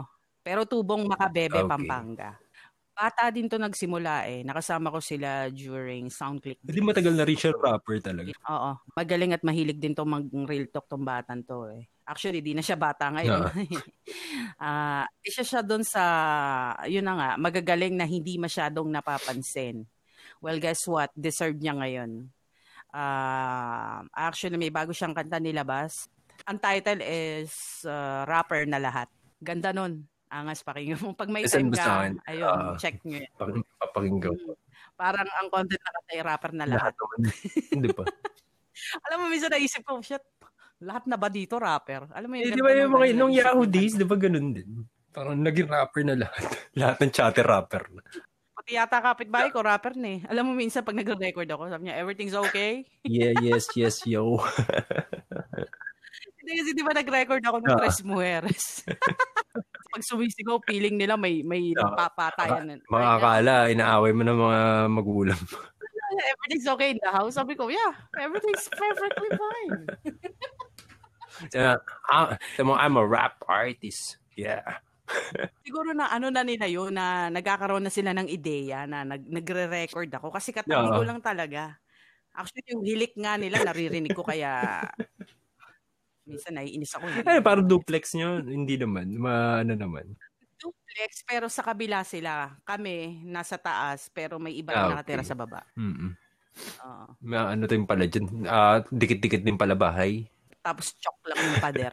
Hindi madidinig ka nga talaga no kapag nasigaw ka. Eh, ano yung nangyayari? Pag nagme-make-make love sila eh, make sure ah. Paano yun? Naka-sound. hindi nag-headphone ka na lang nun. Oo, patagtog ako ng Tres Mujeres o yung, yung mga kanta ng Ghetto Dogs. Ah, baka, baka meron ako curious ka. Ano yun? Ano naman, carry naman natin yun eh. Pag gano'n Hindi, naman. alam mo na rin eh, naman yun. Nagbibigyan mo na lang ng privacy tao, di ba? Business na nila. eh. Yeah. Pero may iba gum- gumagawa, bumubutas ng pader. Grabe, bumubutas naman. May iba. So, ayun. Ayan, shoutout sa'yo, Rase. Ah, Pasa mo sa akin yan ah, para mapakinggan ko. Curious ako sa mga ganyang kanta. na, nasa Spotify na rin yung kanta niya eh. Ayun, ipopost namin lahat ng mga Parang la- lahat na may Ah, Spotify, ako na lang wala. Ano pa ba? So, so sino naman ang ang Ang yung top artist ko galing sa Damuwal eh. Si Impox. Kilala mo yun. Animal ka. Wag ako. Hindi, gusto, gusto ko yung verse mo talaga sa asintado. Isa yun sa pinaka-the best na verses mo. So, yun. Hindi naman sa pagyayabang, pero kasi alam mo yung parang na-hype ka dahil yung mga Oo. kasama kahit alam mo kasi feeling ko lagi ano, pag mga lalaki yung kasama sa isang kolabo o sa Mhm. isang kanta, kailangan ko, hindi sarili ko yung inaangat ko eh. Ah, ang lagi kong nasa utak ka or kahit ano pa sabihin ng iba, nasa utak ko, nasa isip ko na kailangan patunayan ko na na na kaya ding makipagsabay ng Oo. mga babae. So sana nabigyan ko talaga ng justice yung yung delivery ko o yung pagsalang ko doon sa sa Uy, track mabang- na yun. Mabangis ang verse mo doon, ha? Isa yun sa pinaka-mababangis na verses mo na narinig ko. Walang wala lang. Hindi, sa ang gaganda ng lines mo doon, pati yung mga punches mo, pasok lahat. So, yun. Mm-mm. Doon na lang tayo bumabawi eh, sa pagkabigkas ko ng buong. Ewan ko, kasi gaya nga ng sinabi ko, di naman ako laki sa Pinas. So, Ang Siguro- angas kaya. ah yung ano ko, hindi kasing lalim ng kay, um, eh, bigyan ko ng halimbawa, hindi kasing lalim ng kay Oo. Ayen. Kumbaga si Ayen masyado ng ano eh, masyadong Hindi, si, matalino si eh. Sa kasi technical uh, magsulat talaga yan. So, maano siya magsulat eh. Ano tawag doon? Ah, ikaw din naman eh, maano ka rin magsulat eh. Di ba? Depende, pag tamad yung isip ko. Mapaglaro rin utak mo eh. Hindi kasi pag pinapasa sa akin yung beat, pi-freestylean ko muna. So, kunyari, may nagustuhan ako dun sa binuga ko, sa freestyle ko, yun na lang din yung isusulat ko, tapos i- ayusin ko na lang. Ako ginagawa ko yun dati. Ngayon, Oo. pag nagpi-freestyle ako. Yun na na nasasabi ko sa freestyle. Lalalalalalalalala. Hindi, wala na akong masulat.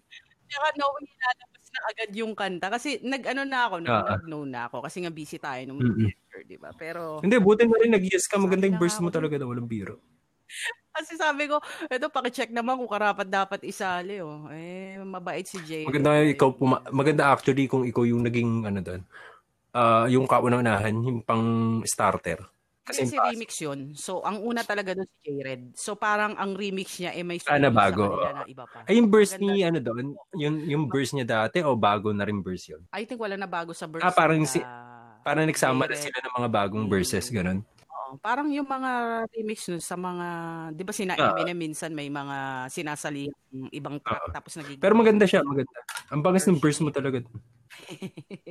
I tried my best. Siguro mga lima, mga lima, anim na be, lima, Shoutout anim na beses ko inulit verse mo doon. Ay, shoutout nga pala kay Kuya Jonathan aka Super Tan. Oo, yung yung kasama namin sa Sandamukal, uh, sa Donggalo din siya. eh. Tapos lumahok din siya sa Freestyle War.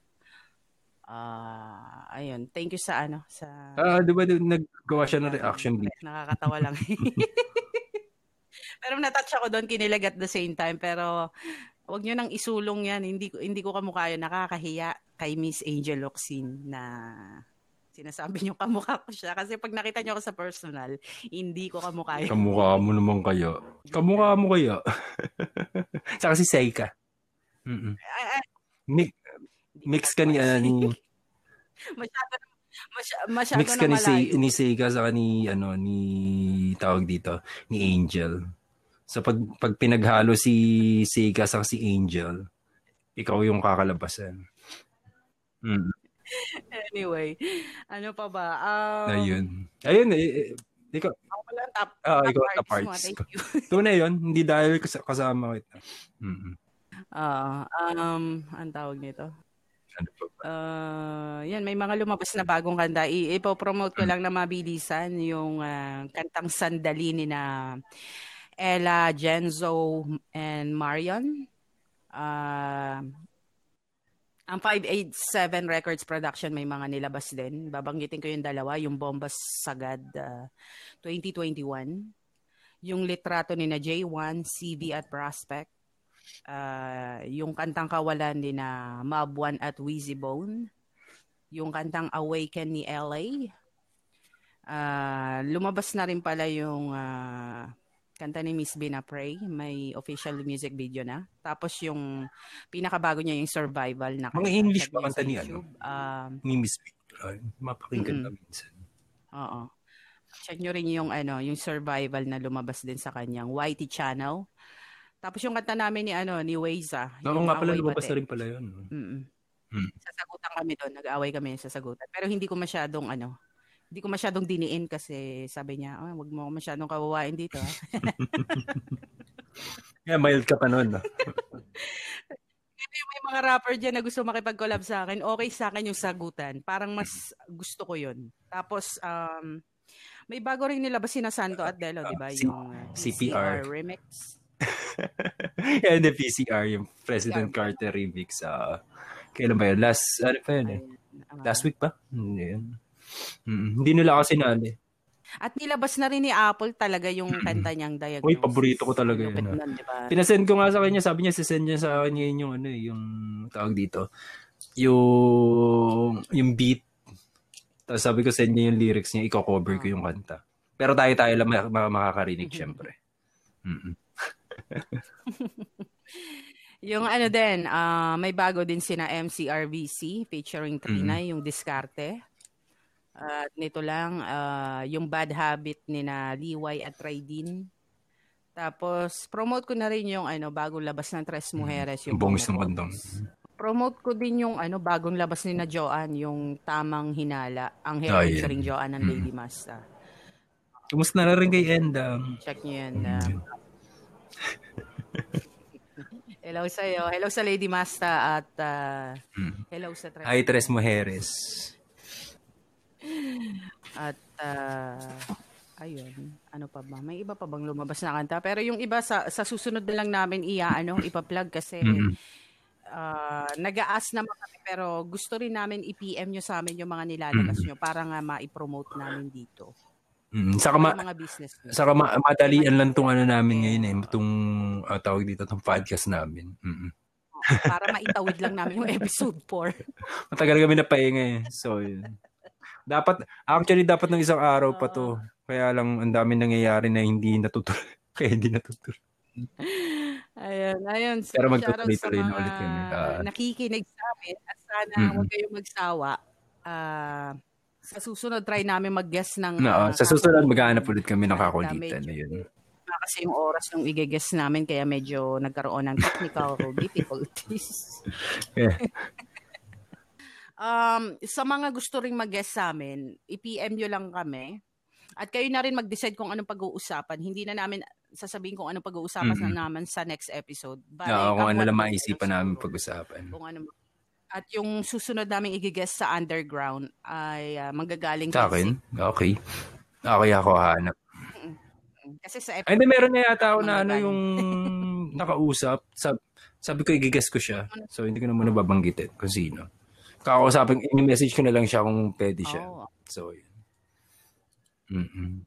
Magtutuloy-tuloy na ulit kami siguro weekly na ulit. So, nagpahinga lang kami ng two weeks kasi masyado matindi yung hangover namin ng New Year. Pero Mm. babawi kami sa episode 5 at sana nag-enjoy pa rin kayo makinig ng episode 4 kahit parang mali lang. Enjoy naman eh. so, yun. Hindi, hindi, sa susunod ulit. ah. Oo, ayan. Magbabalik kami ng ano, ng kakaiba naman. Mm. So ayun mga kasabwat, ah, kita-kits sa episode 5. Ah, ingat kayo at ah, iwasan nyo magkasakit. Mahirap magkasakit ngayon. Saka ingat lahat. Ah, ikaw, may papasin yun, salamat sa lahat na nakikinig sa amin palagi. Saka yun, salamat sa mga sa mga taong mababait. Sana manatili kayo mababait. So, yun. Oo. Mm, Sub na kayo at follow sa aming YT channel na Sabuatan.